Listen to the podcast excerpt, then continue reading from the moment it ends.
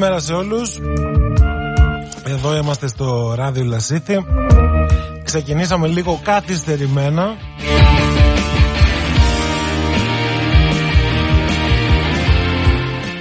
Γιατί εδώ μέσα στο στούντιο είμαι με την Κατερίνα Δημαρκάκη Λίγο πριν είχαμε μια ακόμη σύνδεση ε, στο πρωινό του Μέγκα με τη Σύση Χριστίδου. Για ένα θέμα το οποίο έχει απασχολήσει το Πανελλήνιο θα πούμε κάποια πράγματα σήμερα επιπλέον που έχουμε μάθει.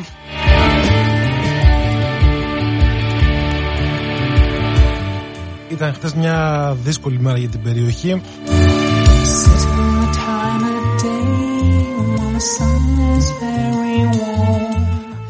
Μια ε, τραγωδία οικογενειακή εξελίχθηκε από το πρωί έως και το απόγευμα. Μια γυναίκα είναι νεκρή, τέσσερα παιδιά ε, βρίσκονται σε ένα κενό με τον πατέρα τους αυτή τη στιγμή στο νοσοκομείο προς το παρόν αργότερα θα απολογηθεί, θα δικαστεί και τα υπόλοιπα.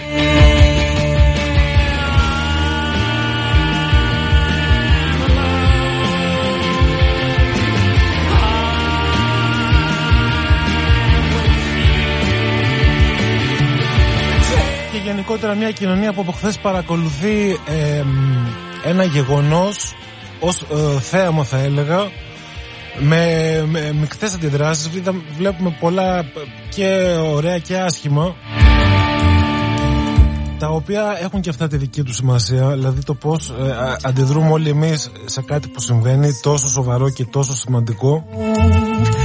Και πάνω σε αυτό το κομμάτι θα πούμε με δύο πράγματα στη σημερινή εκπομπή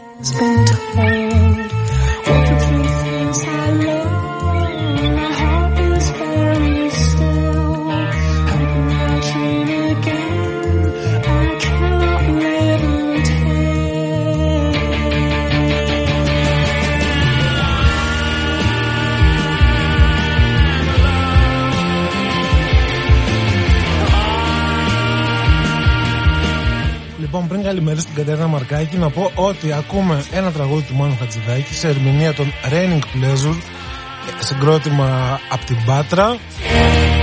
Ένα από τα καλά συγκροτήματα των αρχών του 2000 που καταπιάστηκε με αυτό το έργο το Reflections του Μάνου Χατζηδάκη ένα αγγλόφωνο άλμπουμ ε, ηχογραφήθηκε το 1965 τα λέω απλά σαν εισαγωγή. Καλημέρα, Κατερίνα. Καλημέρα, καλημέρα σε όλους. Καλό Σαββατοκύριακο να έχουμε. Να είμαι και Σάββατο εδώ. Πρώτη φορά εκπομπή Σάββατο. Εσύ πολλέ. Εγώ πρώτη φορά, πρώτη δεν παρουσία έχει, Σάββατο. Δεν, δεν έχεις ξανάρθει. Ποτέ. Ωραία. Ποτέ. Λοιπόν, για πες τώρα, ε, θέλω να μου πεις την. Ε, ε, όχι, δεν θέλω να Τι να πρωτοπούμε. Τα χθεσινά τα ξέρουμε, τα έχουμε χιλιοπομένα πια. Δεν θέλουμε καμία πληροφορία, δεν θέλω να πούμε. Ε, θέλω να μου πεις ε, τη δική σου εμπειρία από τη χθεσινή ημέρα, από το πρωί, ε, με το που φτάσαμε στο σταθμό ε, και εγώ και εσύ μάθαμε τι έχει συμβεί, αρχίσαμε να ψάχνουμε, ε, αρχίσαμε να δημοσιεύουμε, εσύ έκανες εκπομπή, εγώ έγραφα διάφορα κτλ. Παράλληλα, μας ζητούσαν από ένα σωρό σταθμούς, τηλεοπτικούς, ροδιοφωνικού, ιστοσελίδες, ρεπορτάζ, ενημέρωση. Οι άνθρωποι, αφού εμείς το αναρτήσαμε και πρώτοι, έτσι, από εμά βγήκε ήδη, θέλαν από εμάς τις πρώτες πληροφορίες. Ναι. Πώς το. Ε, Πώς το αντιμετώπισες όλο αυτό, Αυτό θέλω, θέλω την εμπειρία στο πλάτη την ανθρώπινη. Ε, μέχρι και σήμερα. Θα σου πω η πρώτη σκέψη. Πριν, πριν δύο λεπτά τελείωσες το... την τελευταία σύνδεση. Ναι, ναι. Αναμένονται και άλλες το απόγευμα. Ναι. Για πες, μία ακόμα θα είναι ε, στην εκπομπή της Ναταλίας Γερμανού, νομίζω. Ναι, στην Ναταλία Γερμανού σίγουρα. Ε, δεν, ξέρω, έχει, δεν ξέρω τι. Και άλλες μία δύο. Και ο Δημήτρης ο Τουρλούκη είναι συνεχώς και αυτός σε ζωντανές ναι. συνδέσεις. Και εσύ και εγώ. Ε, η πρώτη σκέψη που έκανα, Πέτρο, γιατί η αλήθεια ότι χτες το πρωί χτύπησε χτύπησε το τηλέφωνο 8 η ώρα ακριβώς πρέπει να ήταν 8 ε, και 10 και 4 εκεί, δεν ήταν παρα, ε, περισσότερο. Ε, ο Δημήτρης ο Τουρλούκη. Ε, μου λέει: ε, Πρέπει να γίνει μια δολοφονία εδώ στην Ιερά Πετρά. Ξέρεις κάτι, Όχι, του λέω: Δεν έχει πάρει κανείς τηλέφωνο. Αμέσως επικοινωνήσαμε εμείς με τις βασικές πηγές, αστυνομία κυρίως. Δυστυχώς αυτό επιβεβαιώθηκε και επιβεβαιώθηκε ότι ήταν μια γυναικοκτονία στην περιοχή μας. Ποια ήταν λοιπόν η πρώτη σκέψη; Η πρώτη σκέψη ήταν έφτασαν και εδώ αυτά τα περιστατικά. Αυτά που βλέπαμε αλλού. Αμέσως αναζήτησα από εσένα να μας πεις, είχα μείνει στον αριθμό 7 των γυναικοκτονιών στη χώρα μας. Και κατευθείαν μου λες μέχρι αρχές Οκτώβρη έχουν καταγραφεί 12. 12. Αυτή είναι η 13η. Αυτό ήταν όντως ο πραγματικός αριθμός 12, αυτή ήταν η 13η. Ναι. Και στην κυριολεξία παγώσαμε. Λέμε Οπ, και εδώ, τέτοια συμβάντα και εδώ, είναι δυνατόν. Πώς καταλήξαμε εκεί; Στην πορεία αρχίσαμε να μαθαίνουμε πολλά, βέβαια. Άρχισαμε να μαθαίνουμε πολλά. Γενικά αυτή η ιστορία έχει πολύ παρασκήνιο που ε, δεν είναι και πολύ σωστό να το αναφέρουμε νομίζω. Όχι. Κάποιοι ε, ήξεραν πράγματα, κάποιοι, ίσως κάποιοι λίγοι τελικά κάποιοι, και όχι πολλοί. Ναι, υπάρχει πάντως παρασκήνιο. Εμείς από την πλευρά μας ε, δημοσιεύσαμε αυτό που έπρεπε. Νομίζω ότι χειριστήκαν το θέμα με αξιοπρέπεια και για, και για το θύμα και για το δράστη. Σαφέστατα. Ε, να σου πω κάτι. Είδαμε πράγματα χθες πολλά. Πολλά έχει, συναντήσαμε. Έχει σημασία, έχει σημασία το λέω αυτό γιατί ε, και εσύ και εγώ και φαντάζομαι και ο Δημήτρης Τουρλούκης ε, θα ακούσαν κάποια σχόλια από κάποιους ανθρώπους Βεβαίως. ε, και, γιατί έφτασαν και στα αυτιά μας ναι γιατί ε, πολλά μέσα άλλα ε, δημοσίευσαν κάποιες πληροφορίες και τα λοιπά πήραν κάποια τηλέφωνα ε, και θεώρησαν όλοι ότι τα δίναμε εμείς ας πούμε ή οτι κάναμε κάτι περίεργο αυτό δεν ισχύει Δεν είμαστε από τους ανθρώπους, Πέτρο. Είτε επειδή γνωριζόμαστε λίγο πολύ ο ένας με τον άλλον εδώ, αλλά μπορούμε να κάνουμε και τη δουλειά μας αυτό που λες με περισσότερη αξιοπρέπεια. Όχι, να το πω και αλλιώς. Άμα θέλαμε εμείς να βγάλουμε κάτι, δεν θα το βγάζαμε στη δική μας σελίδα και το δίναμε αλλού. Α, βεβαίως. Ε, ναι. Ε, φυσικά, μα είναι δυνατόν. Από το πρωί έχουμε όλες τις φωτογραφίες, ξέρουμε ποιοι είναι οι άνθρωποι, ξέρουμε τι έχει γίνει, πράγματα που δεν, ακόμα δεν τα έχετε ακούσει και μάλλον που δεν θα τα ακούσετε και ποτέ. Άμα θέλαμε να τα, γρά... να τα γράφουμε και να τα δημοσιεύουμε, τα δημοσιεύουμε. Ακριβώς. Ε, ναι. Αλλά δεν θα φτάναμε ποτέ στο να πάρουμε τηλέφωνο. Πρόσεξε λίγο. Να πάρουμε τηλέφωνο αμέσως από το πρωί τη μητέρα του θήτη, η οποία γυναίκα είναι στο χωριό στην Ανατολή, 80 ετών, μα είπε ο πρόεδρος της κοινότητας, και η οποία δεν ήξερε τίποτα για το περιστατικό προφανώς. Έτσι. Ναι. Να την πάρουμε εμείς να τη ρωτήσουμε το ποιόν του γιού σας, κυρία μου, ε, δεν ξέρω πώς είναι το όνομά της, ποιο είναι το ποιόν του γιού σας, αν είχε κάνει κάποιες κακές πράξεις, αν πήγαινε καλά στην οικογένειά του και τι λέγαν τα παιδιά σε εσάς, παππού και γυλιά. Είναι δυνατόν; Ε, Εμείς προσωπικά δεν θα το κάναμε ποτέ ε, αυτό. Ε, έτσι. όχι, συμβαίνουν αυτά τα πράγματα. Εντάξει, έγιναν. Συμβαίνουν. Και έγιναν πολύ έντονα χθες. Ναι. Ε, δεν, είναι, δεν είναι πολύ περίεργο να συμβαίνουν. είναι μια είδηση που απασχολεί. Θα ψάξεις να μάθεις. Ε, ως ένα βαθμό και όπως νομίζεις καλύτερα. Να, να σου πω ε, όμως και κάτι. Ε, Αυτά θα ψάξουν να τα μάθουν οι αρχές του τόπου, δηλαδή αστυνομία, δικαιοσύνη. Ε, εμένα δεν με πολύ ενδιαφέρει να, πω και στο ραδιόφωνο το πρωί, σε ένα site, σε ένα τηλεοπτικό, ότι γινόταν αυτά μες στην οικογένεια. Ε, αλλού πουλάνε. Ε, εμένα εδώ δεν με ενδιαφέρει να τα πω. Ε, Εμείς έτσι χειριζόμαστε τα θέματα πολλά χρόνια και γι' αυτό και σε ρώτησα την εμπειρία σου, γιατί ήθελα να καταλήξω σε αυτή την κουβέντα που κάνουμε. γιατί νομίζω είδες και εσύ, είδα και εγώ εντάξει ε, είδες τον τρόπο με τον οποίο μας ε, και εμάς τους ίδιους ε, μας αντιμετώπισαν κάποια τον τρόπο που ρωτούσαν, τι ρωτούσαν ε, πώς παρουσίασαν κάποια θέματα. Εντάξει, έφτασαν ε, και στα ναι, όρια της υπερβολής ναι, ναι, πέρα από αυτό. Είναι, όταν κάτι πουλάει έτσι αντιμετωπίζεται. Ναι. Ε, κατά τα άλλα όμως, εγώ το ξαναλέω άλλη μια φορά, νομίζω ότι σαν σταθμό κάναμε πάρα πολύ καλά τη δουλειά μας χθες. Βεβαίωτατα. Ε, ε, δεν χρειάζεται να περάσουμε και τα γένια μας, αλλά. Όχι, χρεια...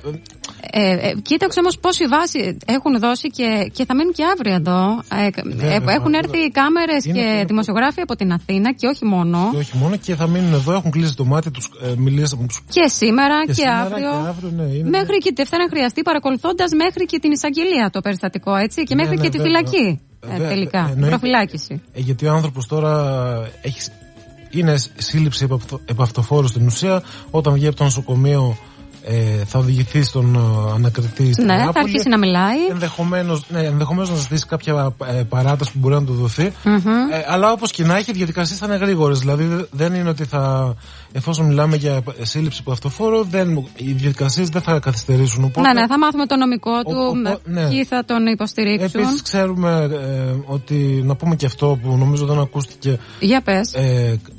θα το πω απ' έξω απ' έξω. Ξέρουμε ότι η οικογένεια ε, του θύματος της 48χρονης νεκταρίας έχει από χθες ε, προσλάβει ένα πολύ γνωστό δικηγόρο. Δεν θα πω το ναι. όνομα αλλά έχει προσλάβει ένα πολύ γνωστό δικηγόρο. Όχι από εδώ. Όχι από εδώ για να αναλάβει την υπόθεση. Ε, οπότε θα υπάρχει και αυτό το κομματι ε, από την πλευρά τώρα τη, της οικογένειας του δράστη δεν ξέρουμε τι, ε, πώς θα κινηθεί. Στο, ναι. κομμάτι, στο κομμάτι νομικό θα φάνε και αυτό στην πορεία ναι, ακριβώς. Αλλά γενικά θα είναι μια υπόθεση που θα απασχολήσει σίγουρα και άλλες μέρες. Και ειδικά επειδή ξαναλέω ότι ε, είναι μια υπόθεση που έχει χαρακτηριστικά. Ε, Πώς να το πω τώρα. Α το πω πώ το σκέφτομαι. Έχει χαρακτηριστικά κουτσομπολίστικα μέσα. Α το πω έτσι εγώ. έχει στοιχεία δηλαδή έχει στοιχεία τέτοια ε, τα οποία δεν έχουν βγει όλα και νομίζω ότι θα βγουν όχι από εμάς, θα, θα τα βγάλουν όλοι αυτοί που ε, είναι... Τα κουτσοπολίστικα που λες είναι με την έννοια του ότι. Υπάρχουν προσωπικά δεδομένα. Είναι οικογενειακά ζητήματα. Οικο, οικογενειακά έτσι, ζητήματα. Που, που, δεν χρειάζεται στο κάτω-κάτω ε, και να γίνονται γνωστά. Ε, μα όχι, θα γίνουν γνωστά. Ε, ήδη γίνονται και θα γίνουν. Δηλαδή, εγώ δεν έχω καμία αμφιβολία ότι πολλά πράγματα από τα οποία ξέρουμε και εγώ και εσύ ε, θα μαθευτούν άμεσα. Είναι, είμαι εντελώ σίγουρος. Δηλαδή, όταν βλέπεις και κάθεται εδώ τόσοι δημοσιογράφοι ε, ε, κλείνουν ναι, μάτια. Ψάχνουν την παραμικρή λεπτομέρεια. Πριν, πριν βγήκε στον Α, ήταν η κοπέλα από ποιο κανάλι, το Κρέτα, νομίζω, mm-hmm. δεν ξέρω από πού. Ήταν στο σπίτι του, ε, του, του, δράστη. του δράστη. Ε, δεν υπάρχει περίπτωση να μην είναι τίποτα κρυφό. Ναι. Ε, εντάξει. Ναι, θα αποκτήσει. Ε, κρυφό, όχι με την έννοια του ότι γινόταν όχι, πράγματα. Είναι, είναι κάποια πράγματα. Ξέρουμε, δεν, δεν ξέραμε ε, κιόλα. Ε, εγώ, εγώ να πω την αλήθεια, είμαι εδώ στο σταθμό τόσα χρόνια. Ε, σαν, προσωπικά το λέω, σαν, σαν Πέτρους. Ε, έχουν συμβεί τόσα περιστατικά διάφορα, mm-hmm. είτε σοβαρά είτε ασήμαντα. Εγώ, εγώ προσωπικά ξαναλέω, γιατί δεν ισχύει αυτό για όλους. Προσωπικά ποτέ μου δεν ενδιαφέρθηκα να μάθω ε, ποιος έκανε τι κτλ. Mm-hmm. Ε, σε σημείο που να με ρωτάνε με καλά, δε, μου λένε δε, τι κάνεις εκεί μέσα, ξέρω εγώ. Δεν με ενδιαφέρει. Εγώ προσωπικά, δεν έχω, εγώ προσωπικά δεν έχω ενδιαφέρον. Με ενδιαφέρει να, να καλύψω μια είδηση, να δούμε τι έγινε, πώς και τα λοιπά. Ακριβώς, μα αυτό μας ενδιαφέρει και εμάς πάντα. Ποιος και τι και δε, πράγματα που δεν είναι σημαντικά mm-hmm. εμένα δεν, δεν με πολύ ενδιαφέρουν. Mm-hmm. βέβαια, αυτά από την άλλη πλευρά. Ενδιαφέρουν άλλα μέσα, όπως κατάλαβα. Όχι. Εντάξει. Και επειδή ε, έχουμε, δεν είμαστε ούτε εγώ ούτε εσύ ε, ε, είμαστε άπειροι σε αυτό το πράγμα που κάνουμε. Ε, αυτά τα πράγματα πουλάνε πάρα πολύ. Ε, και μπορεί ε, όταν πουλάμε εμείς να μην βγάζουμε λεφτά, όταν πουλάνε οι άλλοι βγάζουν πολλά λεφτά. Ε, αυτό, αυτό, να σου πω, στο μυαλό. Το κομμάτι αυτό δεν μας ενδιαφέρει όχι, καθόλου. Όχι, πραγματικά. όχι, όχι, το λέω, το λέω για να το γνωρίζει ο κόσμος. Ε, Εμείς πουλάμε, σαν ραδιολασίθι, ότι πουλάμε τέλος πάντων, ε, χωρίς μεγάλη ανταπόκριση. Ε, χωρίς προσφέρουμε, μεγα... Πέτρο, καλύτερα. Όχι. Προσφέρουμε, θα πω εγώ. Προ... Ναι. Δεν πουλάμε, προσφέρουμε. Όχι, επειδή μου. Ε, ε, ένα, ένας... Προσφέρουμε επικοινωνία, ενημέρωση, αυτό, μέχρι εκεί. Ε, θα ναι. πω εγώ. Σύμφωνοι, αλλά δουλεύουμε και πληρωνόμαστε από αυτό. Σίγουρα, εντάξει. Από ε, εκεί βγάζουμε τα χρήματά μας. Όχι, ναι. όχι, όχι, όχι, ε, όχι από την ενημέρωση. Mm-hmm. Από το πόσο καλά κρίνει ο κόσμος ότι κάνουμε την ενημέρωση, από τις διαφημίσεις που έχουμε. Αλλά θέλω να καταλήξω ότι ε, αν εμείς κάνουμε ένα σούπερ, μια θεματάρα κτλ. Δεν θα πάρουμε κάτι παραπάνω. Όχι, βέβαια. Τα κανάλια όμως, τα τηλεοπτικά, θα πάρουν πάρα πολλά παραπάνω. Ναι, εντάξει. Διότι όσο, ανεβα... διότι όσο ανεβαίνουν τηλεθεάσεις, ανεβαίνουν οι τιμές των διαφημίσεων κτλ. Ε, εγώ αυτά τα λέω όχι για τίποτα άλλο. Για να... ε, καμιά φορά ο κόσμος μπορεί να δεν τα καταλαβαίνει αυτά. Κοίτα, ε, εμείς τα διαπιστώσαμε άλλη μια φορά χτε. Για μένα έχουν σημασία να τα λέμε. Ε, για να καταλαβαίνει ο καθένας για, γιατί χειρίζεσαι το ένα θέμα έτσι και όλο το χειρίζεται αλλιώς. Εντάξει. Ε, ίσως να μην ενδιαφέρει και τόσο πολύ τον κόσμο, ε, αλλά ε, ήθελες να την κάνεις αυτή την αναφορά. το ναι, καταλαβαίνω. Αυτό, ναι. Αυτό, ναι. Να μείνουμε λίγο στο αγγελτήριο του θανάτου που χθες το απόγευμα έγινε γνωστό. Σήμερα λοιπόν, μία ακριβώς το μεσημέρι, Αϊσορός της άτυχης νεκταρίας θα βρίσκεται στον Ιερό Ναό Κοίμησης της Θεοτόκου στον Αμπελούζο Μεσαράς Ηρακλείου. Ήταν το χωριό της καταγωγής της συγκεκριμένα. Ο πατέρας της, από ό,τι βλέπω από το αγγελτήριο θανάτου, δεν είναι εν ζωή. Η μητέρα της είναι χείρα η Εκατερίνη Μαράκη, θα την, η οποία λέγαμε και λίγο πριν ότι δεν γνωρίζει το όλο περιστατικό. Προφανώς η γυναίκα είναι και μιας ηλικίας, ίσως να έχετε προβλήματα υγείας. Γνωρίζει ότι η κόρη της πέθανε από άλλα αίτια. Έτσι, έτσι προφανώς από παθολογικά. 90 ετών νομίζω είναι ναι. η, η κυρία αυτή. Ναι. Τα παιδιά Κωνσταντίνος, Τζέννη, Μαρίνα, ε, Κατερίνα και Μάνος. Οι περισσότεροι γνώριζαν τα παιδιά αυτά. Έχουν πολλούς φίλους, πολλούς γνωστούς. Τα ανήψια, οι φίλοι. Ε, τα αδέλφια της άτυχης ε, νεκταρίας, έτσι. Ε, φυσικά δεν αναφέρεται ο σύζυγος, μετά και από ένα τέτοιο περιστατικό και από τη στιγμή που είχαν ε, χωρίσει, αν όχι. Με, δεν ξέρω τι χωρισμός υπήρχε εδώ. Δεν ξέρουμε αν υπήρχε διαζύγιο. Είναι μια λεπτομέρεια που ε, δεν έχει γίνει γνωστή. Ίσως και να μην υπήρχε. Από όσο έχουμε μάθει. Διαζύγιο. Από όσο έχουμε μάθει και έχουμε ρωτήσει, κάποιοι λένε ότι όντως υπήρχε διαζύγιο, κάποιοι λένε ότι ήταν σε διάσταση. Να. Ε, αλλά έχω ακούσει και από κάποιους να λένε ότι, ότι, ότι, είχαν, ότι είχαν χωρίσει mm-hmm. νομικά εδώ και ένα χρόνο. Ναι. Πέρα από αυτό, η γυναίκα είναι νεκρή. Σήμερα κυδεύεται το μεσημέρι στις 2 συγκεκριμένα. Τα ψελή νεκρόσιμο σε ακολουθία. Τα παιδιά, φίλοι, συγγενείς, αλλά και χωριανοί εκεί από τον Αμπελούζο της Μεσαράς ε, θα της πούνε το τελευταίο αντίο μόλις στα 48 έτη. Και νομίζω για το κλείσιμο Πέτρο θα πούμε αυτό που λέγαμε και λίγο πριν, αλλά και που λέμε σε ανάλογες περιπτώσεις και χθες το αναφέραμε. Μιλάμε. Όχι άλλη τέτοια περίπτωση. Μην καταγραφείς στο Πανελλήνιο άλλο τέτοιο περιστατικό. Και όχι μόνο, όχι μόνο μιλάμε, ε, καταγγέλουμε.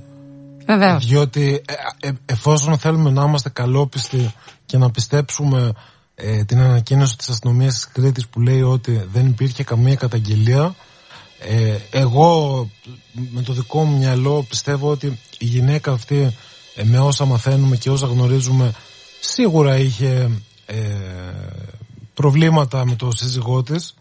Εφόσον λοιπόν όντως δεν έκανε καταγγελία, ε, πολύ κακός δεν την έκανε και πολύ κακός ε, ο περίγυρός της δεν την πίεσε να το κάνει ή δεν έκανε κάποιος άλλος την καταγγελία ε, έστω για αυτή, για πάρτι ναι. Έχει σημασία. Ε, να σου πω κάτι, εγώ θα το αντιστρέψω και από εβδομάδα θα ζητήσουμε, θα ζητήσουμε γιατί είναι πολύ σημαντικό και μην μας πούνε πάλι οι αστυνομικοί ότι δεν μιλάνε. Είναι πολύ σημαντικό να δώσουν αυτή την ενημέρωση στο κοινό, τώρα πια και στην κοινωνία, έτσι. Αν, αν είχε μιλήσει συγκεκριμένη, αν υπήρχε ένα πρώτο έγγραφο, μια πρώτη ναι, υπογραφή της στην αστυνομία, τι θα μπορούσε να είχε γίνει; Η αστυνομία εδώ πρέπει να βοηθήσει. Πρέπει να ανοίξει στόματα η αστυνομία, να βοηθήσει την κοινωνία μας. Δεν υπάρχει περίπτωση. Πρέπει να το κάνει όμως. Και, και θα είμαι και πολύ αυστηρής σε ε, αυτό. θα το ζητήσουμε επίμονα. Μία, μία ανοιχτή δημόσια αναφορά πρέπει να κάνουν οπωσδήποτε αυτοί, ε, με οποιοδήποτε τρόπο συγγνώμη, το, το επιλέξουν. Πρέπει να βοηθήσουν την κάθε τοπική κοινωνία. Εμείς από εδώ τοπικά, μια και έγινε αυτό το περιστατικό, το ζητάμε. Ε, μπορεί να κάνει ένα άνοιγμα η αστυνομία και να πει αν υπάρχουν τέτοια περιστατικά, ελάτε, καταγγείλτε τα και να μας πούν και τι ακολουθεί. Να γνωρίζει ο κόσμος την προστασία του. Εφόσον δεν έχει γίνει καταγγελία για το συγκεκριμένο περιστατικό, αν όντως πιστέψουμε την αστυνομία, που εγώ θα πω ότι την πιστεύω. Ε, Βεβαίως, μα τον φέρουν. Δεν, προ, δεν προ, ναι, ναι, εντάξει. Ε, δεν πρόκειται να κάνεις τίποτα για το περιστατικό. Αλλά να πούμε κάτι άλλο όμως, γιατί ξέρουμε κάποια πράγματα. Εγώ, ας πούμε, προσωπικά ξέρω κάποιες περιπτώσεις εδώ στην περιοχή ε, και ενδοοικογενειακής βίας και παρόμοια περιστατικά ε, τα οποία ε, αφορούν όλα γυναίκες έτσι. Ε, οι γυναίκες αυτές έχουν απευθυνθεί στην αστυνομία. Αυτά τα γνωρίζω προσωπικά τώρα και τα λέω έτσι. Ε, δεν έχουν κάνει καταγγελίες δεν έχουν δηλαδή κάνει κάτι ξέρω όμως εγώ το ξαναλέω προσωπικά το ξέρω δεν, δεν μεταφέρω κάτι απολύτως εξακριβωμένο γνωρίζω ότι χωρίς καταγγελία έχουν παρέμβει ε, αστυνομικοί της περιοχής και έχουν ε, ε, με τα λόγια ε, προσπαθήσει να βοηθήσουν μια κατάσταση. Και πολύ σωστά το έχουν κάνει. και, και, και να, ορίστε, τώρα βγαίνει λοιπόν ένα πολύ σημαντικό στοιχείο από αυτό που λες. Αυτό το, το γνωρίζω σίγουρα. Όμω. Στη συγκεκριμένη περίπτωση τώρα έχουν, δεν ξέρω, δεν φαίνεται να έχει γίνει κάτι τέτοιο. Ναι. Έτσι, σαν πρώτη Ξεκάθαρα η αστυνομία. Σαν, σαν, σαν, πρώτη εικόνα. Ναι. Ε, σου ξαναλέω ότι αυτά τα που σου περιέγραψα πριν δεν, έχουν, δεν, δεν έγιναν καταγγελίες. Ωραία. Ξέρω όμως ξέρω τρεις περιπτώσεις συγκεκριμένα που πήγε μια γυναίκα και είπε. Πάρα πολύ βασικό ε, αυτό που είπες. Ότι η αστυνομία έπαιξε ρόλο ε, ε, ε πυροσβεστικό, ε, φαντάζομαι. Έτσι, στην όλη περίπτωση. Πυροσβεστικό και ανεπίσημο. Ωραία. αυτό. Αυτό μπορεί να το γνωρίζω εγώ προσωπικά. Από την άλλη όμως, ναι. να ξέρεις ότι υπάρχουν και οι περιπτώσεις είτε γυναικών είτε ανδρών, γιατί τώρα δεν μιλάμε μόνο για τον αφήλο, όπου κάνοντας μια καταγγελία στην αστυνομία φοβούνται τα χειρότερα. Μην τους γυρίσει μπούμεραγκ, μην το μάθει άλλη πλευρά και, και αντισταθεί με άλλο τρόπο. Και επίσης να πούμε το εξής, ότι ακόμα και σε περιπτώσεις. Που ίσως και η άτυχη νεκταρία να το φοβόταν αυτό και να μην το έκανε, λέμε, ίσως. Ε, ναι, ίσως. βέβαια, εννοείται. Προφανώς. Μα είναι το, ο βασικός λόγος νομίζω που δεν κάνεις καταγγελία. Φοβάσαι. Ε, μην το μάθει εκείνος ή εκείνη. Εκείνος, μην το μάθει η οικογένειά σου, τα παιδιά σου. Ναι. Ε, μην γίνεις, ε, ας πούμε. Mm-hmm. Ε, ε, Πώς να το πω τώρα. Ε, μη σου βγει το όνομα κτλ. Mm-hmm, ότι, mm-hmm, ναι. ε, αυτά είναι προβλήματα ε, κοινωνικά ε, που αφορούν τις γυναίκες ε, αποκλειστικά και μόνο ε, γι' αυτό μιλάμε και για γυναικοκτονίες κανένας άντρας δεν θα τρεπόταν ποτέ να, να κάνει μια καταγγελία εφόσον είχε ένα ανάλογο πρόβλημα με ένα άλλο άντρα ας πούμε να το πω έτσι ενώ μια γυναίκα σκέφτεται σου λέει τι θα πει η οικογένεια, τι θα πει η γειτονιά ε, μήπως να το κρατήσω, μήπως τον καλό το παιδί. Έχω παιδιά, ναι, να, ε, ναι. τα προστατεύσω όλα αυτά. Ναι, ναι, αυτά, είναι σοβαρά, αυτά είναι τα σοβαρότερα προβλήματα. Ε, Πάντως είναι καλό να ξεκινήσει μια τέτοια συζήτηση. Και επίσης, επειδή γίνεται όλη, όλο το χρόνο αυτόν που ζούμε, το, το 2021, φτάσαμε τις 13 γυναικοκτονίες.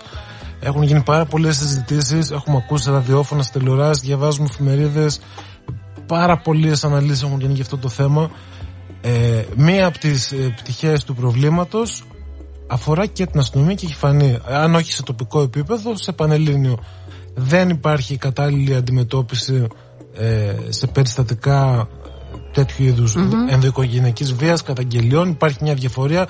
Υπάρχουν καταγεγραμμένα περιστατικά. Υπάρχει, να θυμίσω, ε, το, το πόρισμα ε, του συνηγόρου ε, του πολίτη. Ε, τώρα μπορεί να το λέω λάθος γιατί δεν το έχω ψάξει. Του κυρίου Αλεβιζάτου που είχε αναλάβει να βγάλει ένα πόρισμα για την ελληνική αστυνομία ε, με εντολή της κυβέρνησης, το οποίο το έβγαλε το πόρισμα. Είναι πάρα πολύ ενδιαφέρον. Περιγράφει και τέτοια περιστατικά αδιαφορίας σε τέτοιου είδους περιστατικά, από τα οποία δεν έχει απολύτως τίποτα. Δηλαδή, ναι. ο άνθρωπος ο Λιβιζάτου, συνταγματολόγος, πολύ mm-hmm. γνωστός άνθρωπος και έμπειρος και τα λοιπά, νομικός, ε, έκατσε, έκανε μια τεράστια δουλειά με μια ομάδα με εντολή της κυβέρνησης της Νέας Δημοκρατίας. Και με εντολή της κυβέρνησης. Ναι, βέβαια. Με εντολή... Αλλά ε, δεν τα υιοθετούμε. Το, το, το πόρισμα, θα, βασικά δεν το είχα στο πρόγραμμα, αλλά θα το, θα το παρουσιάσω σε λίγο. Είναι, ε, έχει κάνει απίστευτη δουλειά έχει περιγράψει πάρα πολλά κενά στην αστυνομία, στο πώς λειτουργεί, στο πώς γίνονται καταγγελίες, στο πώς εξετάζονται, στο πώς θάβονται κάποια πράγματα. Κάνει τις προτάσεις του και από το πόρισμα αυτό δεν έχει υλοποιηθεί ούτε μισή πρόταση. Α, μείναμε στο πόρισμα δηλαδή. Ναι. Μάλιστα. Το λέω, εντάξει. Μάλιστα. Αυτά προς το παρόν. Αυτά, αυτά προς το παρόν. Ευχαριστώ. Καλό Σαββατοκύριακο κάνουμε, από εμένα. Κάνουμε και, κάνω και εγώ ένα διάλειμμα γιατί ξεκινήσαμε, το πήραμε έτσι λίγο. Με καλές ειδήσεις να ξεκινήσουμε την επόμενη εβδομάδα με την αλλαγή της ώρας και την αλλαγή του μήνα μαζί. Όλα μας έρχονται. Ναι, λοιπόν, κάνω και εγώ ένα μικρό διάλειμμα και επανερχόμαστε σε πολύ λίγο.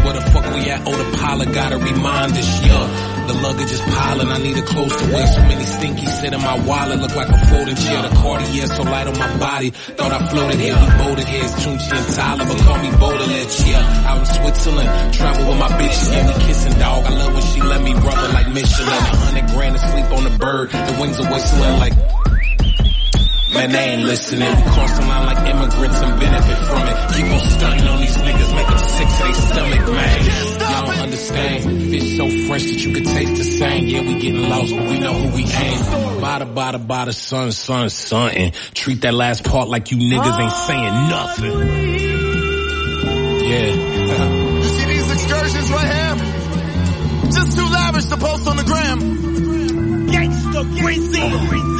Excuse me, pardon me. The wind it blows so hard to me like Mother Nature arguing about some baby father beef and I'm stuck in the middle of the sandwich like slaughter me. Got my middle fingers to the cameras that's recording me from y'all to me. Brrr. Stop calling me unless you're ordering. I'm on the beach, I got my feet out. And I stay on my feet, the corner beat, I'm on a deep route. Just throw the ball to me, thought all this lean would have me see now. I guess they see now, that's touchdown. Catch a beat down, like I catch touchdowns. I fuck around and slow the beat down and take the drums out. The speed of my blunt so greed, I'ma my own flow. And I'm in need of a flow. I'ma email. Hello, Master. Email hoe. Oh! I'm out as hell when the weather is freezing the cold. As a devil, a demon, and ghost. I'ma get even the even get even some more. It's too late to even get low. Bow, Σήμερα η εκπομπή ε, οπωσδήποτε θα πάει κάπως διαφορετικά.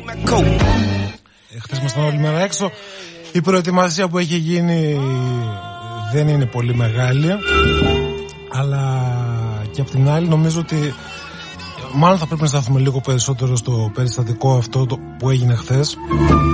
Να να δούμε κάποια πράγματα ε, από άλλες πλευρές The view of the mountains from the lake. κυρίως, ε, κυρίως γι' αυτό και όχι τόσο για το ίδιο το περιστατικό το οποίο όλοι το ξέρουμε και τα είπαμε και προηγουμένως και με την Κατερίνα.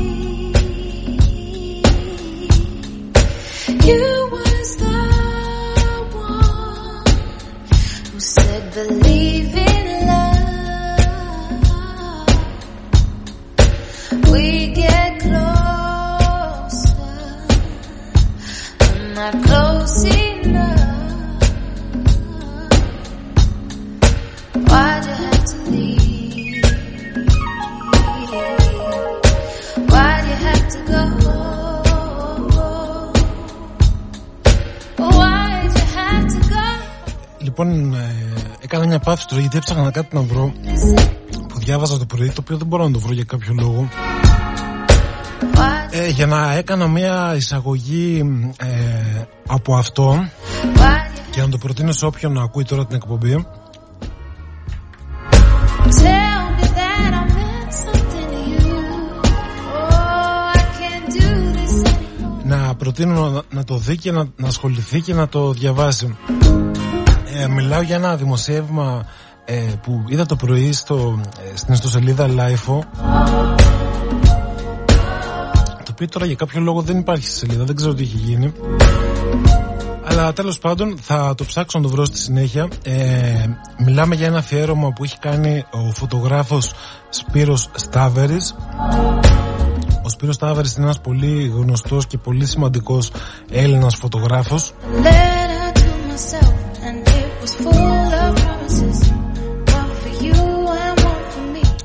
λίγο πριν λοιπόν έβλεπα ένα φωτογραφικό αφιέρωμα που έκανε ε, σ- σε σχέση με ένα βιβλίο ε, φωτορεπορτάζ You and one for me. το οποίο έχει να κάνει με τις γυναικοκτονίες ε, σε όλο τον κόσμο.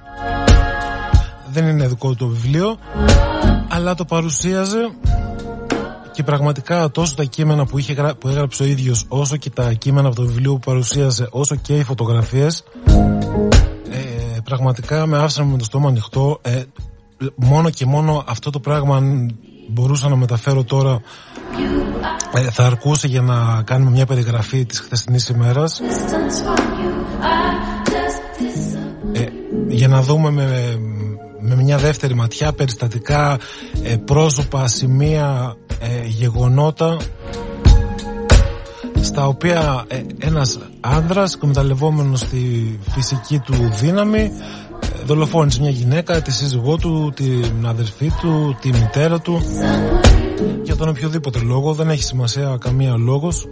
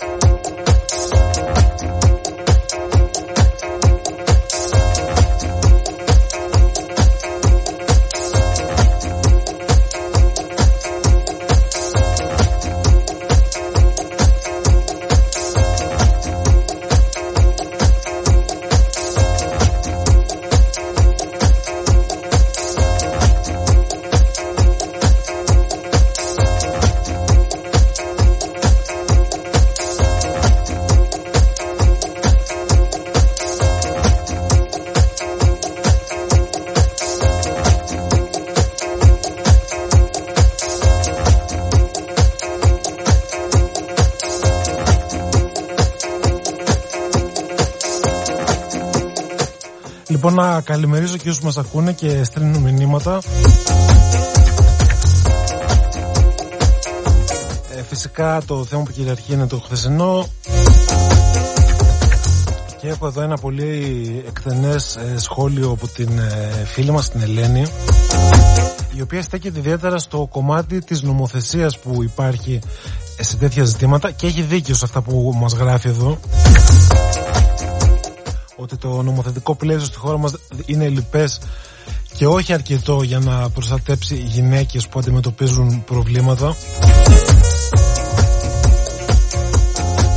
Ισχύει αυτό, είναι έτσι ακριβώς. Και τώρα, ε, ε, το είχα ξεχάσει, μου ήρθε ξαφνικά στο μυαλό, αλλά θα το πω έτσι κατευθείαν. Ε, κάτι που μου συνέβη σήμερα το πρωί αλλά με όλα αυτά που έγιναν εδώ πέρα με τις συνδέσεις και τα λοιπά το ξέχασα θα το πω τώρα. Αυτό που σας λέω τώρα έγινε το πρωί σήμερα ε, στην πόλη της Ιεράπετρας καθώς περπατούσα στο δρόμο.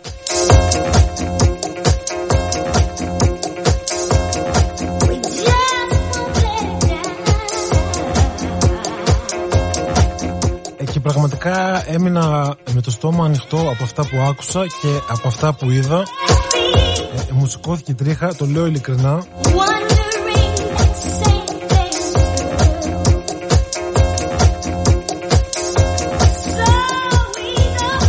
Ε, δεν θα πω πολλές λεπτομέρειες για να μην φωτογραφίσω πρόσωπα και πράγματα αλλά ακούστε λοιπόν ε, μια ιστορία που έγινε σήμερα το πρωί καθώς ερχόμουν εδώ.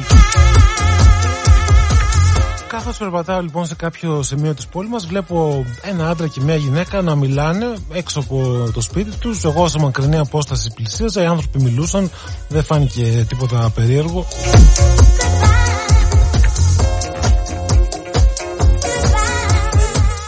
Όπως πλησιάζω λοιπόν ε, ο άντρας αρχίζει και φεύγει έρχεται προς το μέρος μου και ακούω μια φωνή παιδική από το σπίτι μέσα. Δεν κατάλαβα ακριβώς τι έλεγε. Αλλά φώναζε έτσι δυνατά. Κάτι είπε. Δεν, δεν μπορούσα να καταλάβω τι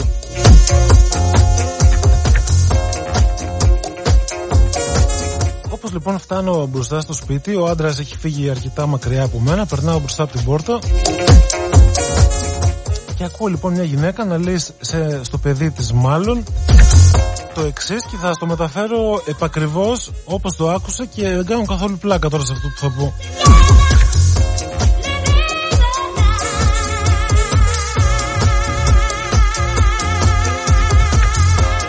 Λέει λοιπόν η γυναίκα Μην του μιλάς έτσι του πατέρα σου Γιατί θα με σκοτώσει όπως έγινε στην άλλη εχθές Είναι κακός άνθρωπος Βούλωσε το στόμα σου αυτό που σας λέω το άκουσα σήμερα το πρωί και μου σηκώθηκε η τρίχα.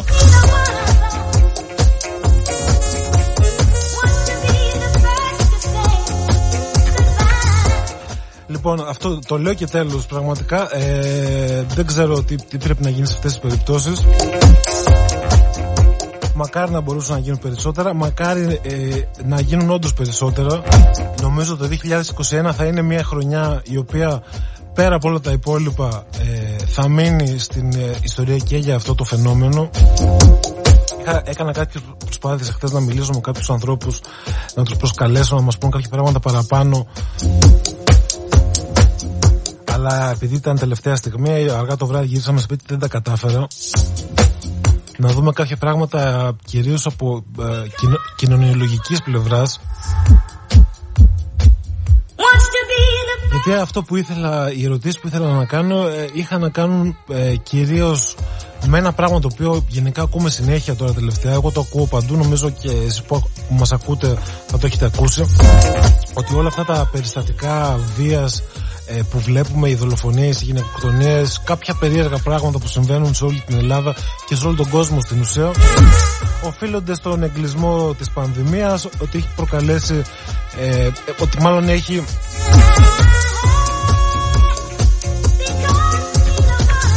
ότι έχει φουντώσει κάποια ψυχικά νοσήματα σε ανθρώπους που ενδεχομένως τα είχαν πριν και δεν τα καταλάβαιναν και τώρα που ε, ε, ε ξαλαφρώσαμε λίγο, είμαστε λίγο, λίγο πιο ελεύθεροι, όλα αυτά άρχισαν να βγαίνουν στην επιφάνεια με τρόπο βίαιο και περίεργο. Αυτό λοιπόν θα ήταν το ένα θέμα. το άλλο θέμα θα ήταν ε, μ, όλα αυτά που έβλεπα εχθές και πραγματικά είχα μείνει με το στόμα ανοιχτό όλες τις αντιδράσεις του κόσμου ε, σε σχέση με το χθεσινό περιστατικό. Ε, πραγματικά ήμουν άφωνος, δε- ε, δεν το, το, πε- όχι, όχι δεν το περίμενα, το περίμενα, αλλά ήταν ε, αρκετά ε, έντονο και ενδιαφέρον να το πω από τη μία σοκαριστικό από την άλλη να βλέπω τόσο πολύ κόσμο ε, να- να εκφράζει τόσο πολύ θυμό και μίσος και ε,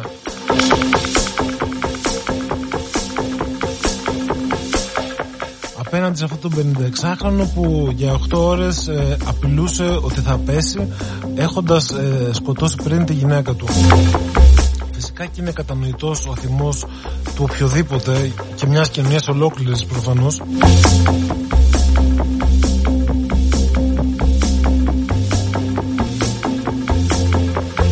Θα ήταν και αφύσικο ε, απέναντι σε κάτι τέτοιο να μην αισθάνεσαι θυμωμένος και ε, αγριεμένος και να μην θέλεις να λειτουργήσουν τα πράγματα προς μια σωστή κατεύθυνση να μην θες ένας ε, δράστης, ένας δολοφόνος να πληρώσει για αυτό που έκανε.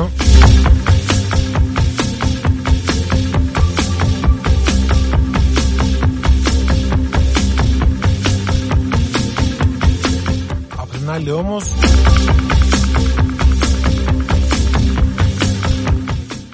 μεγαλύτερη τιμωρία για ένα άνθρωπο ε, είναι η φυλακή, είναι η στέρηση της ελευθερίας του.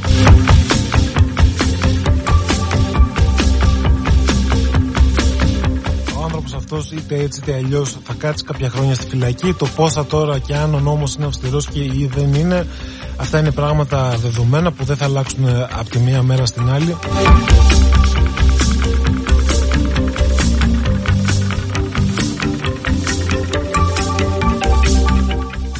αυτά, ε, εγώ δεν είμαι καθόλου της άποψης ότι ο άνθρωπος αυτός ε, θα έπρεπε να, πε- να πέσει ή να, να τον σπρώξουν ή να τον ε, πυροβολήσουν.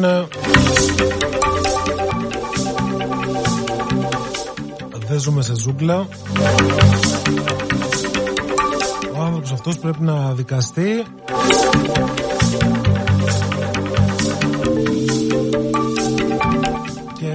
πληρώσει για αυτά που έκανε έτσι όπως πρέπει.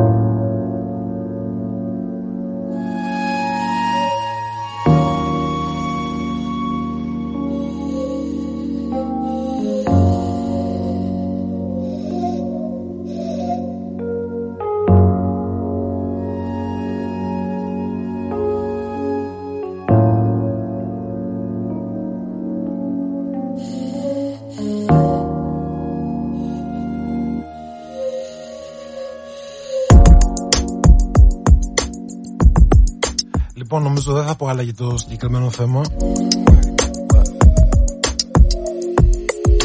Θα αναφερθούμε εφόσον έχουμε κάποια νεότερη εξέλιξη.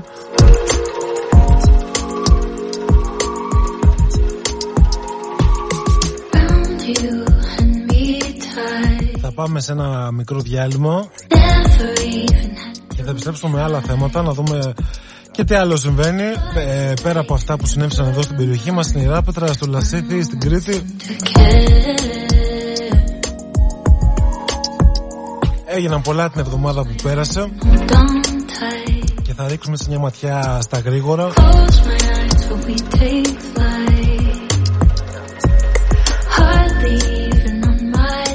side. Ενώ για το συγκεκριμένο θέμα τώρα υπενθυμίζω ότι ο 56χρονος βρίσκεται στο νοσοκομείο της Ιράπετρας, παραμένει εκεί I'm screaming in the palm. έχει κάποια τραύματα στο στήθος, αυτοτραυματίστηκε όπως φαίνεται κάποια στιγμή Another chance to be κάποια στιγμή που βρισκόταν ε, πάνω εκεί στο βράχο στο Περιστερά Try not to care. η πορεία της υπόθεσης θα φανεί μέσα στην ημέρα Found you. Όταν έχουμε κάτι νεότερο θα το μεταδώσουμε Throw me out another line. What's it like on the inside? You never had to try. And I'm screaming in the palm of my hand. Λοιπόν, ακόμα λίγο μουσική, πάμε σε ένα μικρό διάλειμμα και επιστρέφουμε σε πολύ λίγο.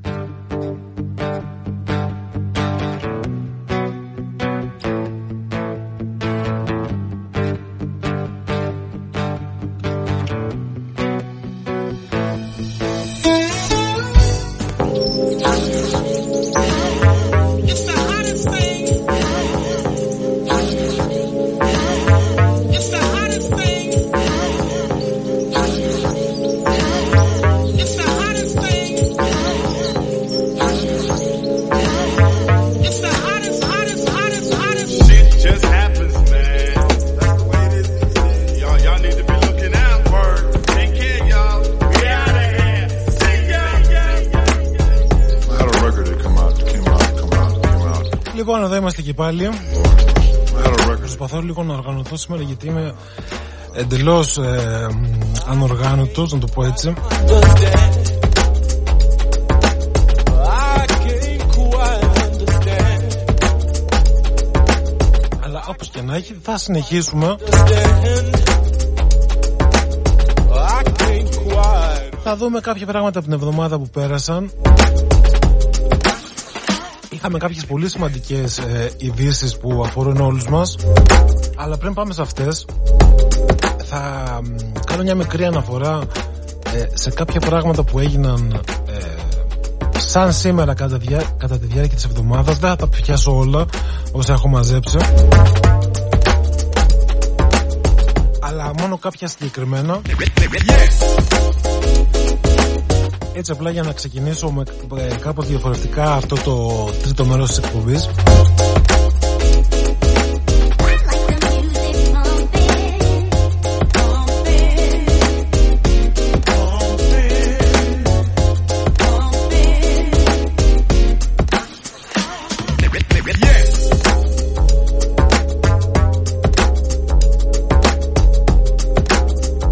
Ε, και αυτό θα το κάνω γιατί κάποιες από αυτές τις ειδήσεις έχουν ε, αρκετή σχέση με την ε, σημερινή πραγματικότητα και ε, διάφορα πράγματα που έγιναν και γίνονται αυτές τις μέρες. Είχαμε για παράδειγμα την ε, εθνική επέτειο. Come out, got it.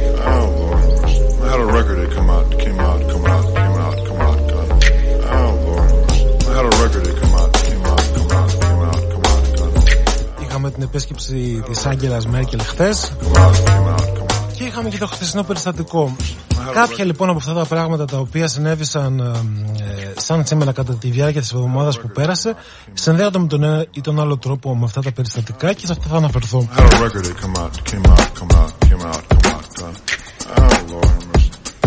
have a new song that's uh, it should be coming out very soon in an album. Album. Album. The song is in an album. Και επειδή κάποιοι μου το επισημάνατε ε, για τις προηγούμενες εκπομπές ε, σε αυτό το κομμάτι της εκπομπής με το οποίο συνήθως ξεκινάμε το κομμάτι του σαν σήμερα και των εφημερίδων που διαβάζω ε, μου είπατε κάποιοι ότι κακώς ξεκινάω από τη Δευτέρα και θα έπρεπε να ξεκινάω από την Κυριακή. Αφού υποτίθεται κάνω μια ανασκόπηση της εβδομάδας ε, ε, και η κομπή γίνεται Σάββατο πρέπει να μετράω και την Κυριακή μέχρι και το Σάββατο. Και δίκιο έχετε. Και γι' αυτό λοιπόν άρχισα να μαζεύω και από την Κυριακή υλικό την προηγούμενη Κυριακή λοιπόν η ημερομηνία ήταν 24 Οκτωβρίου. Και ένα από τα πολύ σημαντι- σημαντικά γεγονότα που έγιναν εκείνη τη μέρα ε, σημειώθηκε το 2005 και αφορά το θάνατο της Ρόζα Πάρξ.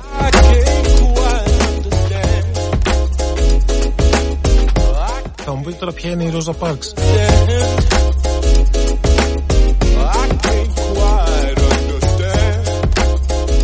Η Ρόζα Πάρξ είναι μια γυναίκα ε, με μεγάλη ιστορία ε, και ήταν μια γυναίκα που με μία της πράξη ε, καθόρισε ε, την πορεία μιας ολόκληρης χώρας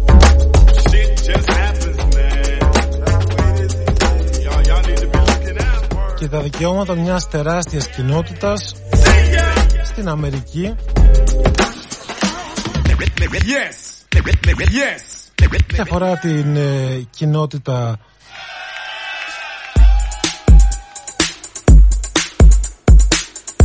των ανθρώπων με διαφορετικό χρώμα. Η Ρόζα Πράξη λοιπόν, το- ε, η οποία πέθανε το 2005 τη δεκαετία του 50 ε, ήταν εκείνη η οποία ε, μια συνηθισμένη μέρα, η, η, η ίδια ήταν μοδίστρα. Μια συνηθισμένη μέρα καθώς πήγαινε ή ερχόταν στη δουλειά της ή κάπου πήγαινε τέλος πάντων είχε μπει σε ένα λεωφορείο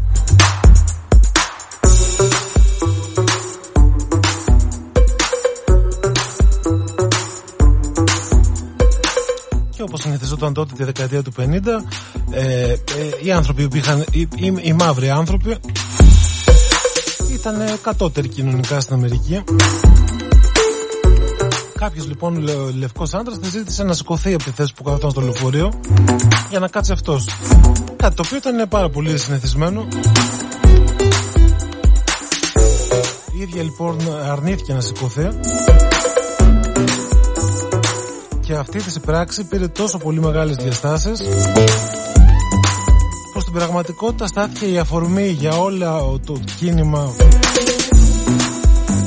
ε, που τελικά κατέληξε στην κατάργηση των ε, νόμων περί φιλετικού διαχωρισμού στις ΗΠΑ.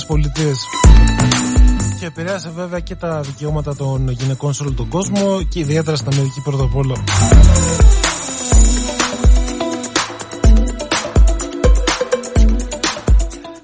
Μου θυμίζει κάτι η ιστορία της σε κάτι που συνέβη αυτή την εβδομάδα, γι' αυτό το λέω.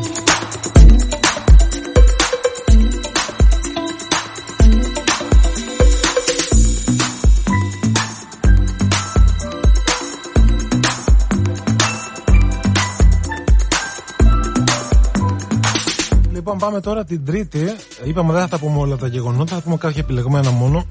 Πάμε λοιπόν την Τρίτη. Είχαμε 26 Οκτωβρίου. Και εκείνη τη μέρα λοιπόν, το 1930, ε, 8 χρόνια μετά τη μικρασιατική καταστροφή, ο πρωθυπουργός της χώρας, Ελευθέρος Βενιζέλος, επισκέπτεται την Άγκυρα εγκαινιάζοντας μια νέα εποχή ειρήνης και φιλίας μεταξύ των δύο χωρών.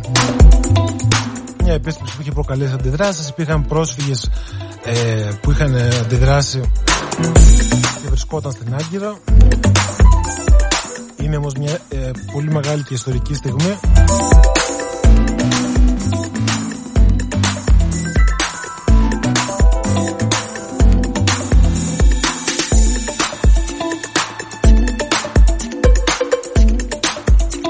Και για να συνεχίσουμε στο ίδιο κλίμα, πάμε τώρα την Τετάρτη 27 Οκτωβρίου, όπου το 1922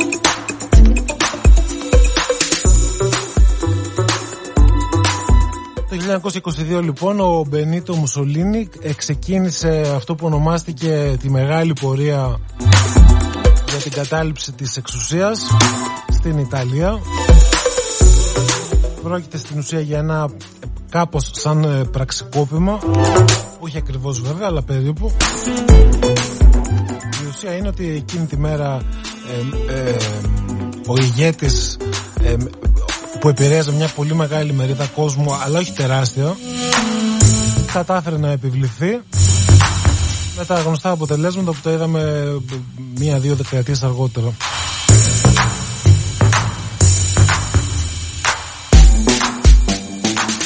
Και πάμε τώρα λοιπόν στην 5η, 28 Οκτώβριο όπου είχαμε φυσικά την επέτειο του όχι, δεν θα πούμε κάτι περισσότερο γι' αυτό. Στις 3 το, στις 3 το πρωί επιδίδεται το τελεσίγραφο στον Πρωθυπουργό Ιωάννη Μεταξά, το μου- τελεσίγραφο από το Μουσολίνι το οποίο μετέδωσε ο Ιταλός πρέσβης.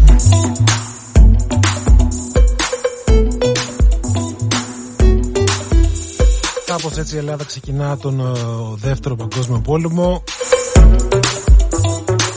Αλλά την ίδια ημέρα λοιπόν, 28 Οκτώβριο, πολλά πολλά χρόνια πριν, το 1704,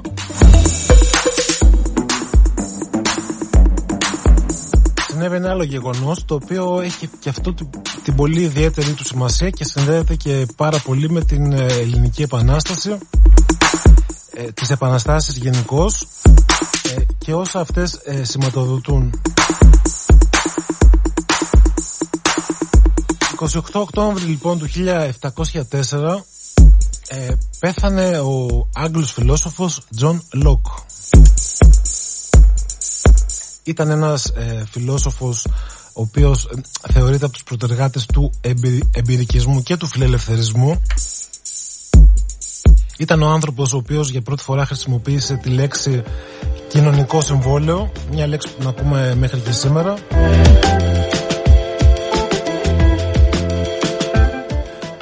Ε, ένας άνθρωπος ο οποίος θεωρούσε, ένας φιλόσοφος που θεωρούσε ότι ο άνθρωπος ε, σε, σε φυσιολογικά πλαίσια δεν είναι ένα άγριο ζώο δεν είναι φτιαγμένος για να πολεμά και να καταστρέφει και να σκοτώνει αλλά είναι ένα, ένα ε, είναι κοινωνικός, δημιουργικός, λογικός και σώφρον. Με αυτό το σκεπτικό λοιπόν, ο Τζον Λοκ ο είπαμε ο Άγγλος φιλόσοφος θεώρησε ότι οι πολιτισμένες κοινωνίες που είχαν αρχίσει να αναπτύσσονται πολλές, πολλά χρόνια πριν από, το, από την εποχή που έζησε και ο ίδιος. Οι κοινωνίες λοιπόν συνάπτουν ένα άτυπο κοινωνικό συμβόλαιο με το κράτος το οποίο τους διοικεί, όποια μορφή και αν έχει αυτό το κράτος ότι υπάρχουν κάποιοι άτυποι κανόνες που τηρούνται μεταξύ εξουσίας και λαού.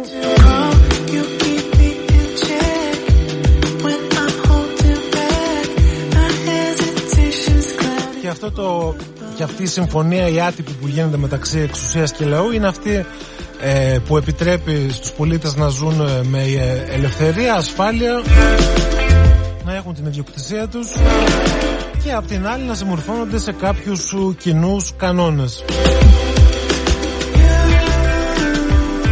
Αυτή λοιπόν είναι η μία πλευρά του κοινωνικού συμβολαίου την οποία περιέγραψε ο Τζον Λοκ. Η άλλη πλευρά που, μα, που γι' αυτό κάνω και το λόγο τώρα είναι ότι όταν το κοινωνικό αυτό συμβόλαιο σπάσει, δηλαδή μία από τις δύο μεριές ε, δεν, ε, δεν, το, δεν το ακολουθήσει και κυρίως όταν κάνουμε, μιλάμε για κάτι τέτοιο εννοούμε ότι η εξουσία ε, σπάσει το κοινωνικό συμβόλαιο. Αυτοί που κυβερνούν όποια μορφή και αν έχουν είτε δημοκρατία είτε βασιλεία είτε αριστοκρατία ή ό,τι πολίτευμα ε, έχει υπάρξει και θα υπάρξει. Όταν λοιπόν ε, μια εξουσία καταχραστεί τη δύναμή της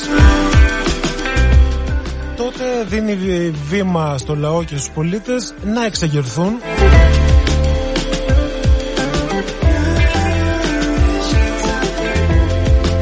να διεκδικήσουν τα δικαιώματά τους και να χρησιμοποιήσουν, να χρησιμοποιήσουν το οποιοδήποτε μέσο θεωρούν πρόσφορο για να αποκαταστήσουν την κοινωνική ειρήνη. Ο Τζον Λοκ το 1704 ήταν αυτός που είπε ότι ε, όταν σε πολεμούν με βία πρέπει να ε, αντεπι, ανε- αντεπιτίθεσαι με βία.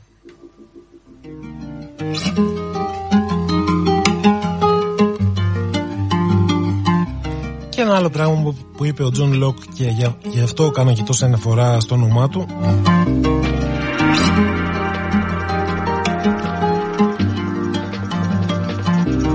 Ε, σε ένα από τα πολύ γνωστά βιβλία του που λέγεται «Δύο πραγματείες περί κυβερνήσεως» το οποίο κυκλοφόρησε περίπου το 1680 κρατήστε την ημερομηνία 1680 Μιλάμε για 100 χρόνια πριν τη Γαλλική Επανάσταση και 200 χρόνια πριν την Ελληνική Επανάσταση.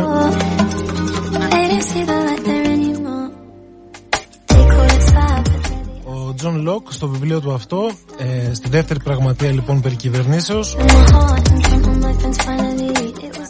ε, υποστηρίζοντας το δικαίωμα του λαού μιας κατακτημένης χώρας να αποτινάξει τον ξένο ζυγό, ο Τζον Λοκ λοιπόν διατύπωσε μια ερώτηση σε αυτό το βιβλίο εντελώς ρητορική. Ποιος αμφιβάλλει έγραφε ότι οι Έλληνες χριστιανοί απόγονοι των αρχαίων κατόχων εκείνης της χώρας δικαιούνται να αποτινάξουν τον τουρκικό ζυγό υπό τον οποίο έχουν στενάξει επί τόσο χρόνο, όποτε έχουν τη δύναμη να το κάνουν; Αυτό έγραψε ο Τζον Λοκ το 1680, 200 χρόνια πριν την Ελληνική Επανάσταση.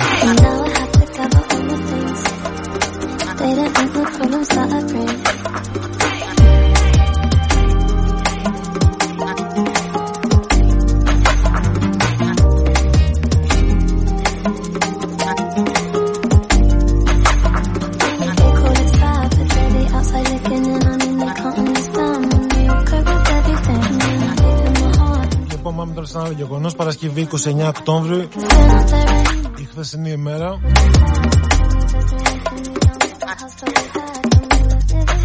Χθες λοιπόν το 1900, σαν χθες μάλλον 29 Οκτώβρη το 1947,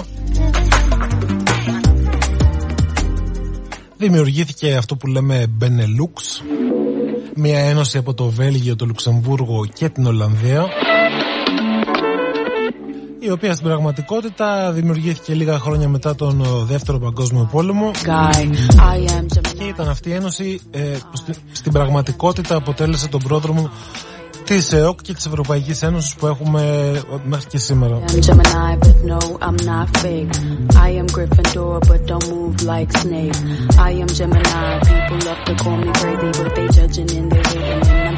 Και κλείνοντας λοιπόν με αυτή την τελευταία είδηση.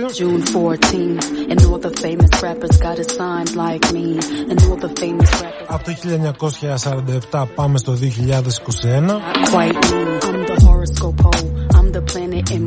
not quite me. I'm the horoscope hole. I'm the planet and moon. I'm the rising, ascendant, fifth degree. όπως στις 29 Οκτώβριου του 2021, The voice in your head. Your husband sent me a DM. η καγκελάριος Άγγελα Μέρκελ επισκέπτεται την Ελλάδα. My element is here. I'm such a free. Μάλλον είχε επισκεφτεί μια μέρα νωρίτερα στις 28 το βράδυ. I got it tonight. I am moving out my Το βράδυ στις 28 είχε ένα δείπνο με τον ε, Πρωθυπουργό Κυριάκο Μητσοτάκη στο σπίτι του. ginger snap, pretty little. Και στις 29 εχθές λοιπόν ήταν η μέρα ε, στην οποία έγιναν- έγιναν όλες οι δηλώσεις.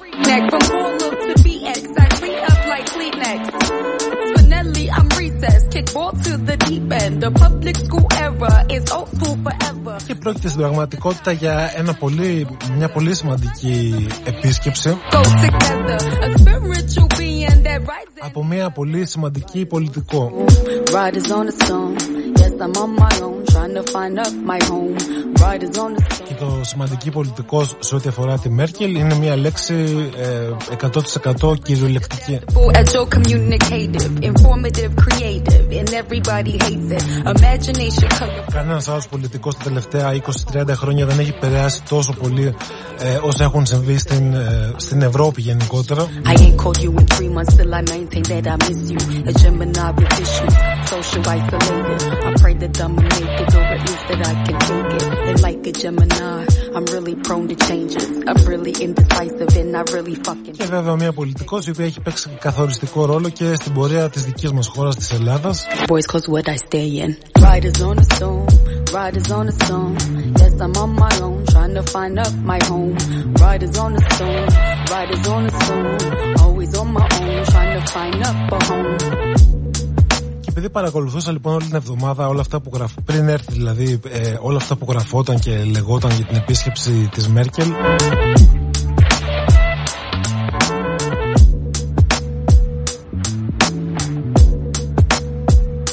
Υπήρχε μια κοινή άποψη διαφόρων ε, δημοσιολογούντων ας πούμε και δημοσιογράφων και πολιτικών και διαφόρου τύπου αναλυτών οι οποίοι έχουν δημόσιο λόγο ότι η επίσκεψη αυτή που έγινε χθες δεν ήταν ε, καθόλου εθιμοτυπική. Δεν, έ- δεν έγινε απλά για να αποχαιρετήσει ε, την αγαπημένη της Ελλάδα ή να όπως έκανε ο Ομπάμα τότε να φωτογραφηθεί μπροστά στον Παρθενώνα και να πει τι ωραία που είναι η δημοκρατία και το οφείλουμε όλα στην Ελλάδα. Ούτε βέβαια ήρθε για να ζητήσει συγγνώμη ε, για, τις, για κάποια άδικα μέτρα τα οποία βέβαια παραδέχτηκε και η ίδια όπως έχει κάνει και στο παρελθόν ότι, ότι έκανε.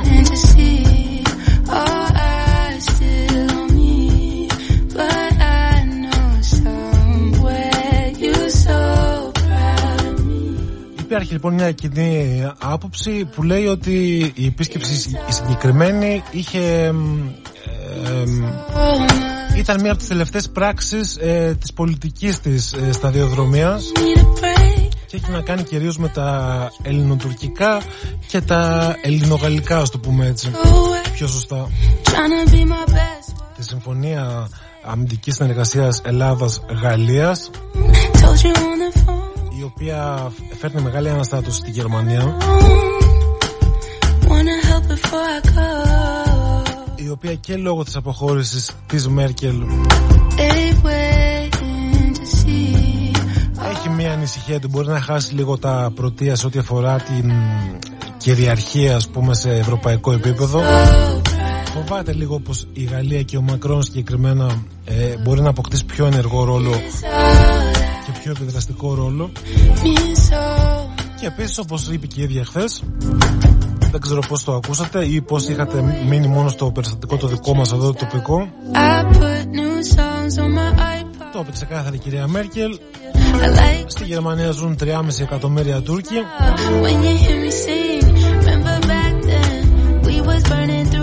Οπότε η δική μας πλευρά λέει ως η Γερμανία πρέπει να είναι κάπως πιο συνενετική, να έχουμε ένα καλύτερο διάλογο κτλ.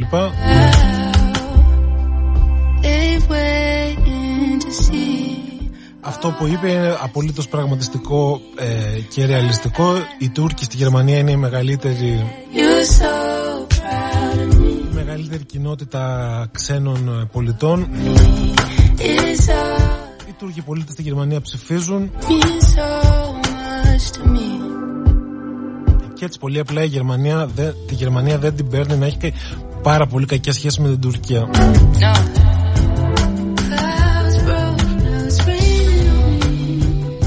όταν βλέπει λοιπόν μια χώρα σαν την Ελλάδα να προχωρά σε τέτοιου είδους κινήσεις με τη Γαλλία και με την Αμερική,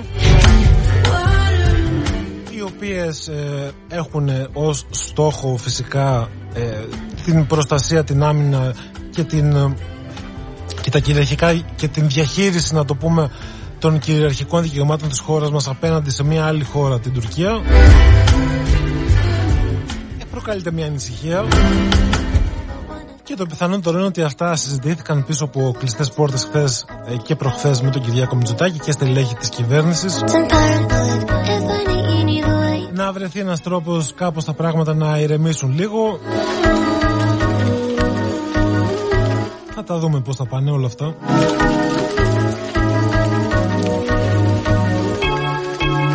Your paranoia, it happens all the time. And that's 'cause lying's a big problem of mine. Και επίσης πολύ ενδιαφέρον έτσι να το πω. I said. If I could, I would make a list today. I wrote a list and then the way it starts. Ε, ε, έχει την πλάκα του δηλαδή για μένα, δεν μπορώ να το παραβλέψω ας πούμε.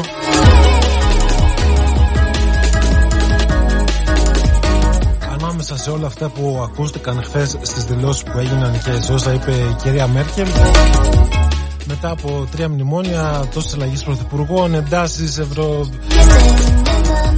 ε, ευρωσυμβούλια, ευρωκοινοβούλια να μπλέκονται κομισιόν, οικονομικά μέτρα, το Σόιμπλε I'm not able to tell you what you need. It's a shame. δακρυγόνα στην πλατεία συντάγματος την ίδια να την έχουν εντυμένη όσο ναζί και να την περιφέρουν στους δρόμους της Αθήνας μετά από όλα αυτά λοιπόν τα οποία έχουν συμβεί από το 2010 μέχρι και το πότε να πούμε βασικά δεν έχει τελειώσει την πραγματικότητα από το 2010 μέχρι και σήμερα. Μου φάνηκε πάρα πολύ ενδιαφέρον ότι η κυρία Μέλκελ είπε ότι ε, σε σχέση με τις ε, πολιτικές ηγεσίες της, Ε- της Ελλάδας είχε την καλύτερη συνεργασία με τον Αλέξη Τσίπρα από το 2015 και μετά ότι κάπου εκεί σε αυτό το σημείο κατάφεραν λίγο να τα βρουν και να εξομαλύνουν τις σχέσεις τους σε δύο χώρες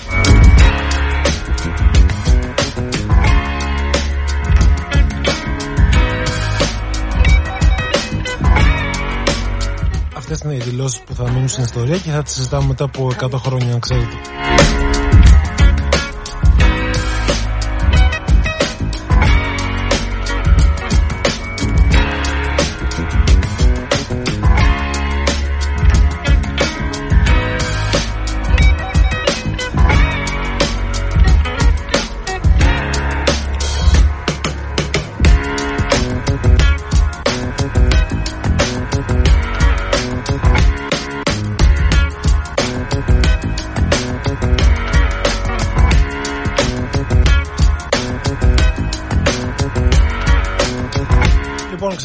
Πρώτο μέρος της εκπομπής με μ, επίκεντρο μια γυναίκα.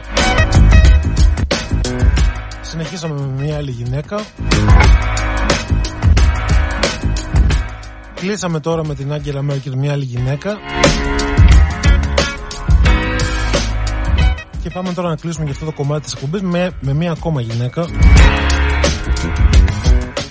Μια γυναίκα η οποία δεν βρίσκεται πια κοντά μας και απασχόλησε πολύ όλη αυτή την εβδομάδα και λογικό είναι. Μιλάμε για τη φόβη γεννηματά.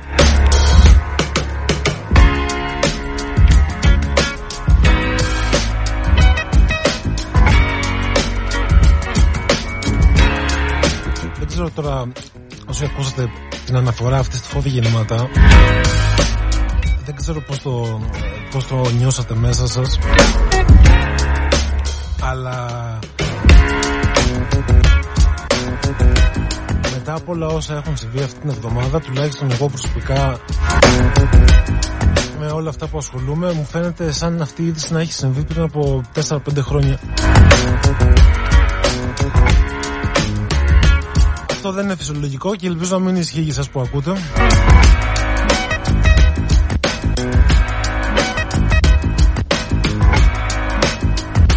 όλα αυτά πρέπει να κάνουμε μια αναφορά στη φόρη γεννηματά γιατί πραγματικά ήταν μια είδηση δεν ξέρω πάλι όποιος θέλει ας στείλει ένα μήνυμα να μας πει ή ας πάρει ένα τηλέφωνο.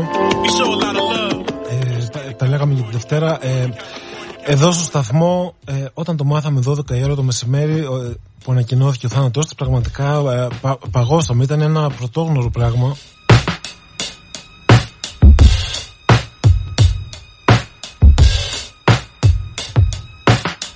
Και επίσης ήταν ε, αρκετά πρωτόγνωρο όλο αυτό που ακολούθησε μετά το θάνατο της φόβης γεννηματά. All the προσωπικά δεν έχω ξαναδεί τέτοιο, τέτοια αντιμετώπιση ε, απέναντι σε ένα θάνατο ενός ε, γνωστού και σημαντικού προσώπου είτε προέρχεται από την πολιτική είτε από τον καλλιτεχνικό χώρο είτε από οπουδήποτε δεν έχω ξαναδεί ποτέ ε, τόσο πολύ ε, πώς να το πω σύμπνοια απόψεων ε, και λόγων και σκέψεων και ε, συναισθημάτων. Μου έκανε πραγματικά εντύπωση ε, οι εικόνες ειδικά ε, αυτό όσοι δεν το έχετε δει σας προτρέπω να ψάξετε να το βρείτε κυκλοφόρησαν κάποιες εικόνες μέσα από το κοινοβούλιο ε, την ώρα που ε, έγινε γνωστός ο θάνατός της. Οι οποίες εικόνες είναι πραγματικά ε, ε, σοκαριστικές από τη μία και πολύ συγκινητικές από την άλλη. Να βλέπεις όλους τους βουλευτές να αγκαλιάζονται μεταξύ τους να κλαίνε. Από όλα τα κόμματα έτσι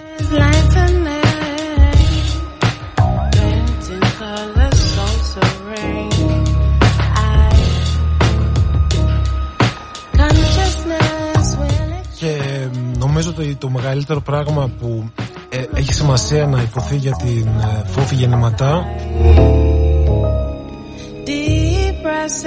Πέρα από τα προφανή ε, τα όσα έκανε για το χώρο της, το Πασόκ για- και το κίνημα αλλαγής το οποίο η ίδια ίδρυσε.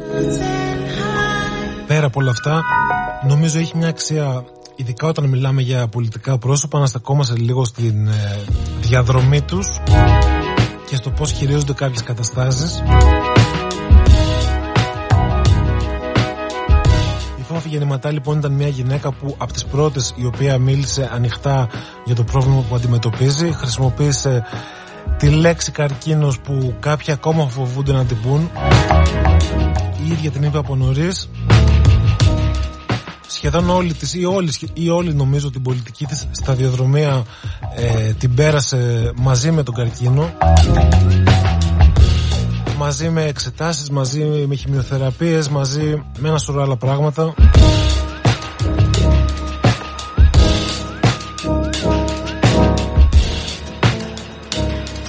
Και έχει πάρα πολύ μεγάλη σημασία, ε, όπως φαίνεται και όπως το αντιλαμβανόμαστε όλοι, ε, το αντιλαμβανόμαστε μάλλον τόσα χρόνια, αλλά και το επιβεβαιώνουν και όλοι οι συνεργάτες της και οι κοντινοί της άνθρωποι, ότι ποτέ η φόβη γεννηματά ε, δεν χρησιμοποίησε αυτή τη την ασθένεια για να κερδίσει ε, πολιτική συμπάθεια και ψήφους. Δεν νομίζω ότι είναι κάτι το αυτονόητο αυτό.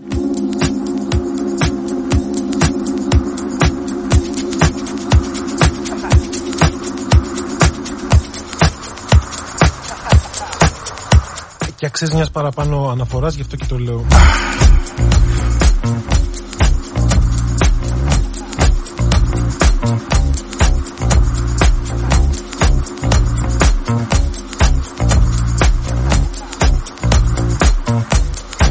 Και επίσης κάτι άλλο που θέλω να πω για την ε, φόφη γεννηματά.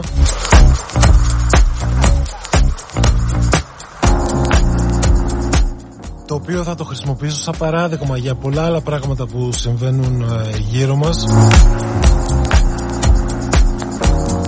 Και τον τρόπο με τον οποίο τα αντιμετωπίζουμε. Αφορά ένα, ένα γεγονός, ε, μια ψηφοφορία στη Βουλή το 2015 Ε, τότε που ο ΣΥΡΙΖΑ ήταν ε, στην κυβέρνηση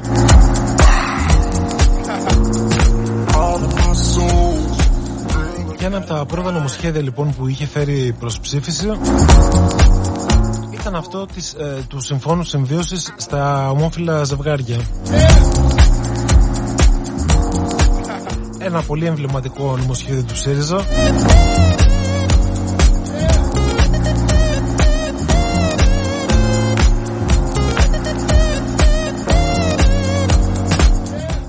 νομοσχέδιο όμως, ε, παρότι το κοινάλ ε, το είχε ψηφίσει τότε, η φόφη γεννηματά απουσίαζε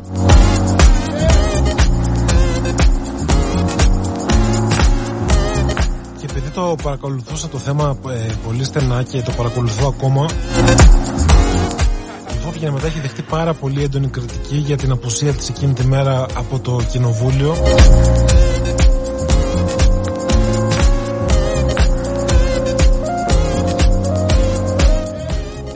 Γενικά επειδή ήταν και μια γυναίκα που είχε ισχυρές σχέσεις με την εκκλησία, είχε προσωπικές σχέσεις με τον ε, Αρχιεπίσκοπο Αθηνών, τον Ιερώνυμο. Γενικά είχε στην πολιτική της ένα λόγο, ε, ένα κομμάτι τέλος πάντων ε, πιο συντηρητικό σε κάποιες πλευρές του.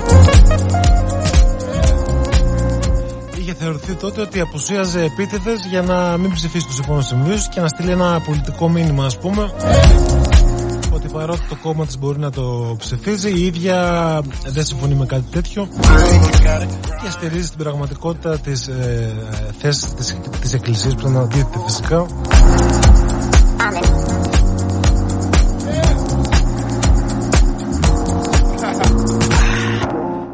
η αντιδράση και από τον ε, χώρο των, ε, ομο, των LGBTQ που, που λέμε αλλά και τον υπόλοιπο ήταν πάρα πολύ έντονες. Είχαν, είχαν γραφτεί πάρα πάρα άπειρα άρθρα ε, κατά τις φόβες γεννήματα.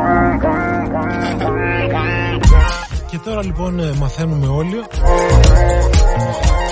ότι εκείνη την ημέρα η φόβη γεννηματά ήταν στο εξωτερικό για μια θεραπεία λόγω του καρκίνου γι' αυτό δεν είχε πάει να ψηφίσει μάλιστα όταν ε, είδε και η και η ίδια τις αντιδράσεις που υπήρξαν απέναντι στη στάση της επέλεξε, γιατί εδώ μιλάμε για μια επιλογή και μια πραγματικά πολιτική επιλογή επέλεξε την ώρα που ε, δεχόταν τεράστιες επιθέσεις να μην απαντήσει καθόλου σε όλες αυτές να μην δικαιολογηθεί, να μην πει ε, ότι ήταν στο εξωτερικό ότι υπο- υποβαλόταν σε χημειοθεραπείες κτλ. Για να μην θεωρηθεί ότι προβάλλει το πρόβλημα της υγείας της ως δικαιολογία ή για να μην θεωρηθεί αδύναμη γενικά ως ε, ηγέτης ενός χώρου. Αυτό είναι κάτι που το μαθαίνουμε τώρα και νομίζω ότι έχει τεράστια σημασία. Όχι μόνο για αυτό που έκανε η φόφη γεννηματά, αλλά και για το πώς ε, τα λέω, νομίζω το λέω σε κάθε εκπομπή αυτό, δεν ξέρω. Για το πώς καμιά φορά πρέπει ε, πριν α- ανοίγουμε το στόμα μας και ε, ή το πιάνουμε το πληκτρολόγιο και γράφουμε διάφορα Καλό είναι πάντα να κρατάμε και μια πισινή, δεν τα ξέρουμε όλα.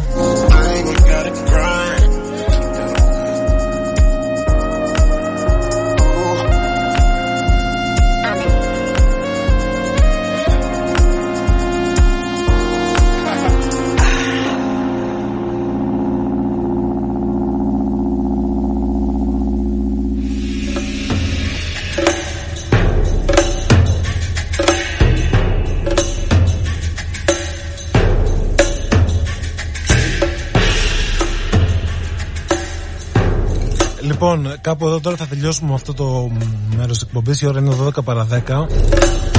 Θα πάμε σε ένα μικρό διαφημιστικό διάλειμμα. Μικρό, πολύ μικρό. Και θα επιστρέψουμε για το κλείσιμο με κάτι διαφορετικό. Ακούμε λίγο μουσική. Ένα τραγούδι τώρα μπήκε κατά λάθος να πω την αλήθεια. Γιατί ήθελα το συγκεκριμένο να το, να το περιποιηθώ λίγο καλύτερα. Δεν πειράζει όμως, δεν θα το ακούσουμε όλο.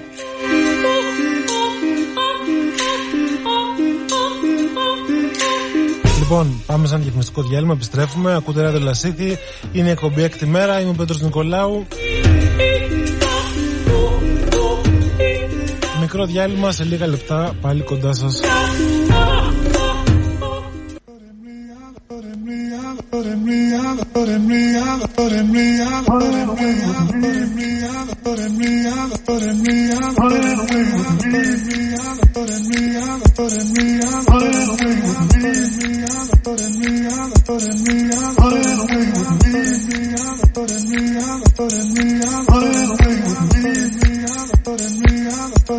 Επιστρέψαμε.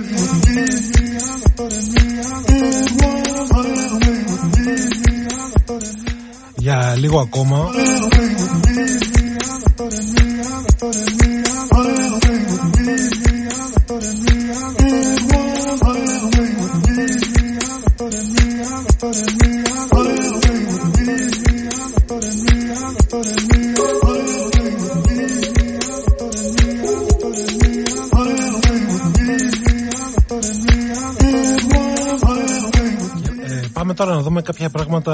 της επικαιρότητας.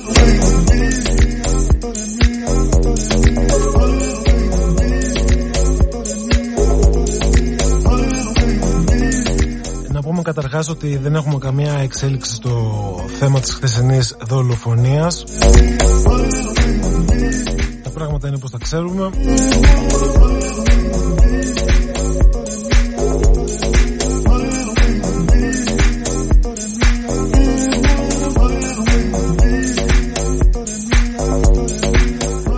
Εξέλιξη τώρα ε, που ήρθε, ε, έγινε γνωστή πριν από λίγα λεπτά και όσοι ασχολείστε με τα αθλητικά και όσοι περιμένατε σήμερα να δείτε ποδόσφαιρο θα απογοητευτείτε.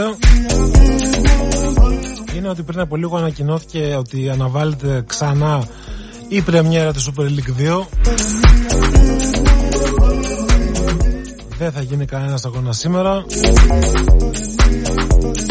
Να, ο Όφη, η Ράπιτρας έπαιζε 3 ώρα το μεσημέρι με τον Παναθηναϊκό Β στο Βουσνεράκι ένα, ένας αγώνας τον οποίο πολλοί περίμεναν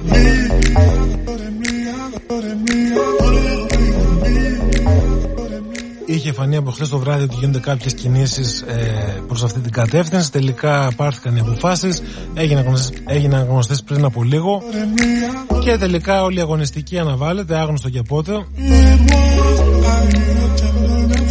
Η ομάδα της Ζακίνδρου είναι αυτή που έκανε μια έφεση και ζητάει να συμπεριληφθεί και αυτή στους ομίλους. Θα δούμε, θα δούμε αν φτάσουμε Χριστούγεννα θα ξεπεράσουμε για να ξεκινήσει και αυτό το πρωτάθλημα.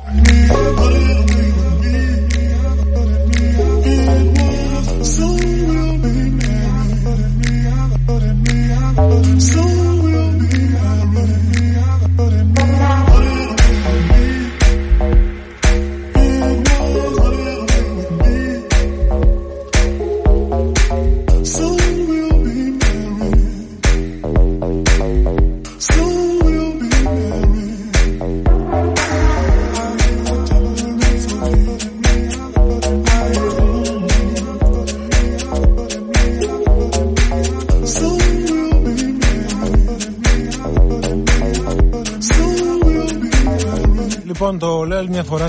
δεν το καταλάβατε, γιατί ήρθε και ένα τηλέφωνο ακριβώς για αυτό το λόγο. Το παιχνίδι του Office σήμερα δεν θα γίνει. Είναι, υπάρχει επίσημη ενημέρωση. Και το παιχνίδι του Off με τον Παναθηναϊκό και όλα τα παιχνίδια της Super League 2 αναβάλλονται επάρστον. Δεν ξέρουμε πότε θα γίνει τελικά η έναρξη της Super League 2 θα βγει κάποια απόφαση σχετικά με την έφεση που έχει κάνει η ομάδα της Ζακένθου για να μπει σε κάποιο όμιλο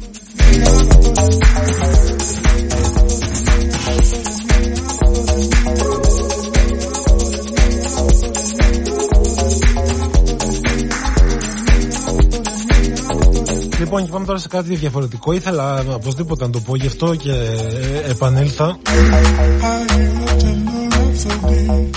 Ήθελα να το έγραφα και χθε στο radiolast.gr. Ήμουν έτοιμος δηλαδή. Αν δεν γινόταν αυτό περιστατικό, θα έβαζα ένα άρθρο. Αλλά επειδή δεν μπορούσα, θα το πω τώρα.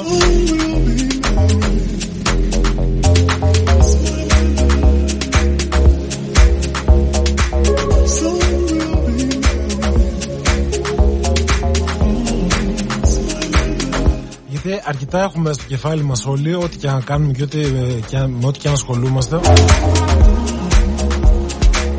Δεν χρειάζεται να έχουμε επιπλέον στο κεφάλι μας και όλο αυτό το πράγμα που γίνεται με τον καιρό και τις κακοκαιρίες και τα ονόματα και τα λοιπά.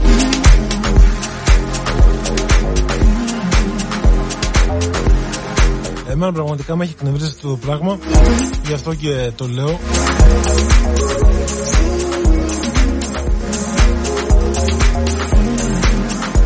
Για πρώτη φορά φέτος η Εθνική Μετεωρολογική Υπηρεσία σε συνεργασία με, την, με τις αντίστοιχες μετεωρολογικές υπηρεσίες του Ισραήλ και της Κύπρου και κατ' επέκταση με όλες τις μετεωρολογικές υπηρεσίες της Ευρώπης αποφάσισαν να έχουν ένα κοινό βηματισμό στο πώς γίνεται η διαχείριση επικοινωνιακά έτσι, ακραίων φαινομένων.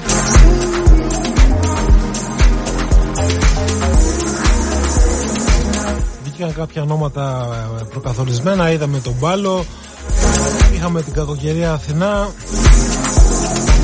και τώρα ξαφνικά δύο-τρεις μέρες βλέπουμε και βγαίνει ο ένας και ο άλλος και το εθνικό αστεροσκοπείο, το μετεό δηλαδή.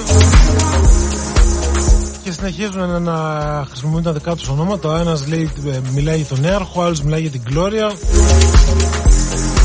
Για ένα φαινόμενο το οποίο ε, όπως έχει φανεί και αποδεικνύεται δεν, ήταν, δεν είναι και τίποτα σπουδαίο σε ό,τι φορά εμάς δηλαδή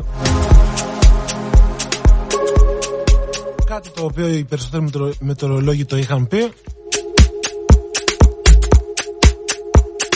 Ότι δεν θα επηρεάσει ιδιαίτερα ούτε την Ελλάδα ούτε την Κρήτη. Το πιθανότερο δηλαδή είναι αυτό. Και κάποιοι άλλοι πάνω σε αυτή την πιθανότητα βγήκαν πάλι να μιλάνε για Γκλώρια και για τον Νέαρχο και για το ένα και το άλλο. Λυπηθείτε μας λίγο πραγματικά δεν, δεν, δεν γίνεται αυτό το πράγμα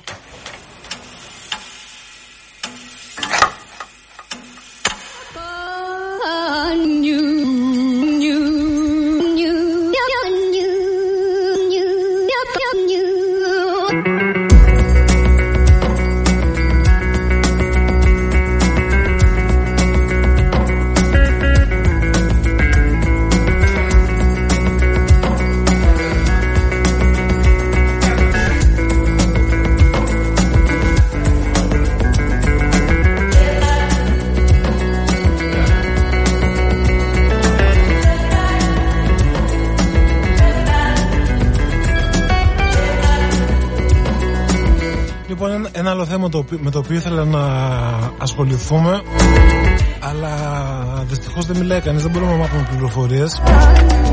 Είναι ένα θέμα το οποίο έγινε γνωστό εχθές επίσης. Αφορά μια πολύ μεγάλη επιχείρηση διάσωσης ενός πλοίου με 400 ε, μετανάστες μέσα ανατολικά της Κρήτης.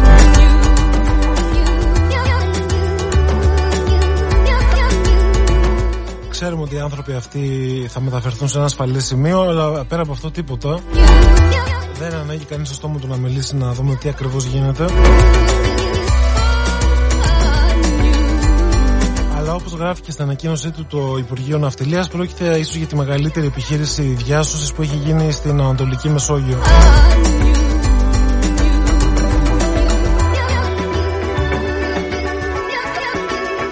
Υπάρχει και σχετικό υλικό, βίντεο και φωτογραφίες μπορείτε να τα βρείτε στο radiolasset.gr Όλα αυτά ξεκίνησαν από προχθές το βράδυ και εξελίχθηκαν μέχρι και χθες το, το απόγευμα.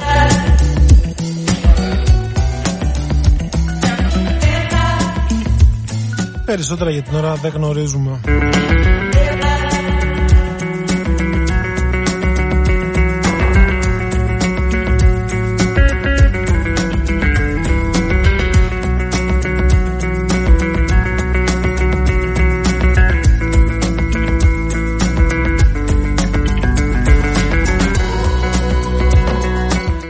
κάπου εδώ πάμε προς το τέλος της εκπομπής. Αν κάνω μια κανονική εκπομπή που σήμερα δεν ήταν κανονική εκπομπή ε, Θα ήθελα να λέγαμε κάτι για κάποιο βιβλίο, για κάποια ταινία, για κάποια μουσική. Να κάνουμε έτσι μια πρόταση και να δώσουμε και λίγο παραπάνω βαρύτητα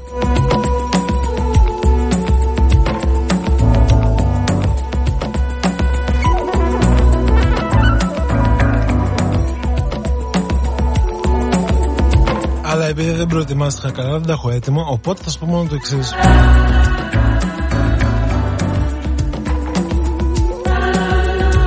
Σε όσους σας αρέσει η μουσική, σε όσους σας αρέσει και η μουσική που βάζουμε εδώ, η οποία είναι κάπως περίεργη καμιά φορά, αλλά καμιά φορά είναι και καλή.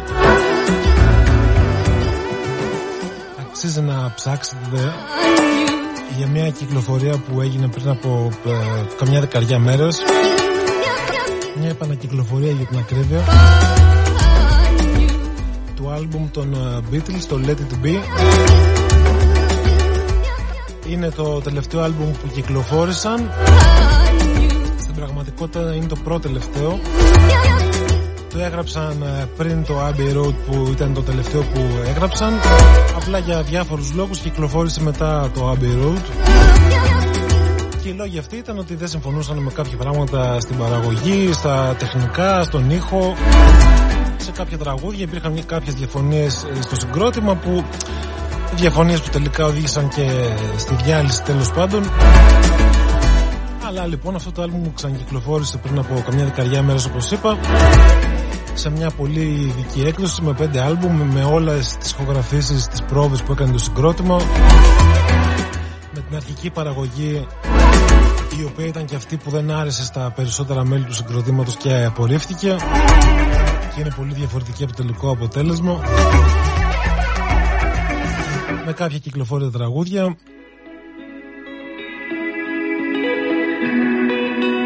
Όσοι ενδιαφέρεστε λοιπόν ψάξτε την, μπορείτε και να την αγοράσετε. Μπορείτε και να την ακούσετε σε κάποια πλατφόρμα διαδικτυακή όπως το Spotify για παράδειγμα στο οποίο θα ανέβει σε λίγο και η σημερινή εκπομπή έκτη μέρα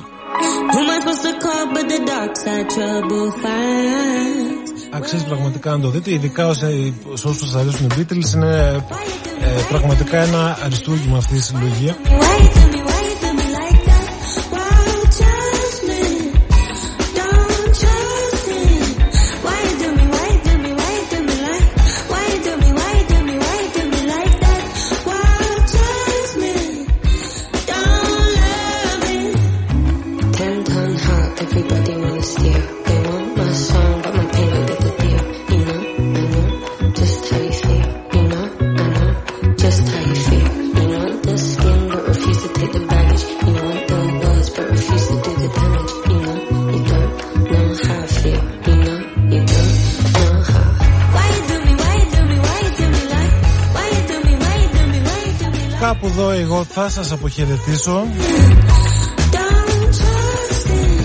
Why you do me? Ελπίζω να έχετε όλοι ένα καλό υπόλοιπο στο Σαββατοκύριακό σας Να περάσετε καλά σήμερα σε ό,τι και αν κάνετε ε, Να πω για άλλη μια φορά Δεν ξέρω αν το είπα και στην αρχή Συλληπιτήρια στα τέσσερα παιδιά ε, της Νεκταρίας τα οποία από χθες είναι χωρίς μητέρα ε, Συλληπιτήρια και κουράγιος σε όλες τις οικογένειες ε, των ανθρώπων και του θύματος και του δράστη οι οποίοι από σήμερα και από χθες ε, έχουν πολλά να αντιμετωπίσουν και μια δύσκολη καθημερινότητα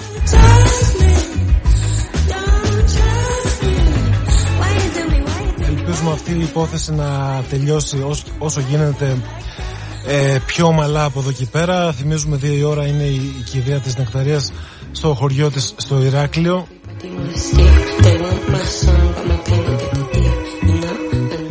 Ελπίζουμε να μην προκύψει κάτι ε, αρνητικό και από την ε, πλευρά ε, του δράστη, ο οποίος βρίσκεται στο νοσοκομείο της Ιεράπτρας όπως είπαμε. Κάποια στιγμή θα οδηγηθεί στον εισαγγελέα. Λογικά θα, θα απολογηθεί, θα φανεί αν προφυλακιστεί ή όχι. Το πιθανότερο είναι πο- ε, ε, πώς θα προφυλακιστεί. Θα δούμε τι λόγους θα επικαλεστεί για όλα αυτά που έκανε. Μακάρι να τα, τα, όσα ζήσαμε χθες να ήταν τα, τα τελευταία ενός πολύ δυσάρεστου περιστατικού.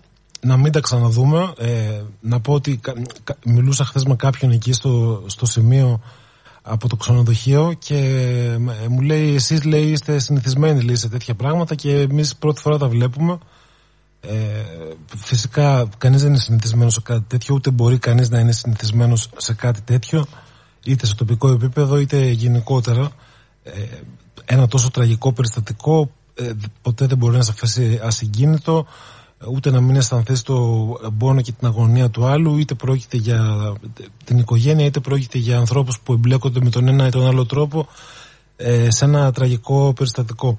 Λοιπόν, αυτά προς το παρόν. Σας αποχαιρετώ με ένα τραγούδι το οποίο το κράτησα για το τέλος από μια μαύρη γυναίκα, γράφτηκε το 1965 λέγεται Wendy Renee, το τραγούδι λέγεται After Laughter, μπορεί να το έχετε ξανακούσει, είναι αρκετά γνωστό, έχει διασκευαστεί πάρα πολλές φορές και νομίζω ότι κάπως ταιριάζει με το δικό του τρόπο στο θέμα της σημερινής εκπομπής, ε, στις πολλές αναφορές που έγιναν στις γυναίκες και ελπίζω να το ακούσετε και να σας αρέσει. Επομένως, καλό Σαββατοκύριακο και πάλι. Τα λέμε το επόμενο Σάββατο στις 10 το πρωί στο ράδιο Λασίθι 92,3.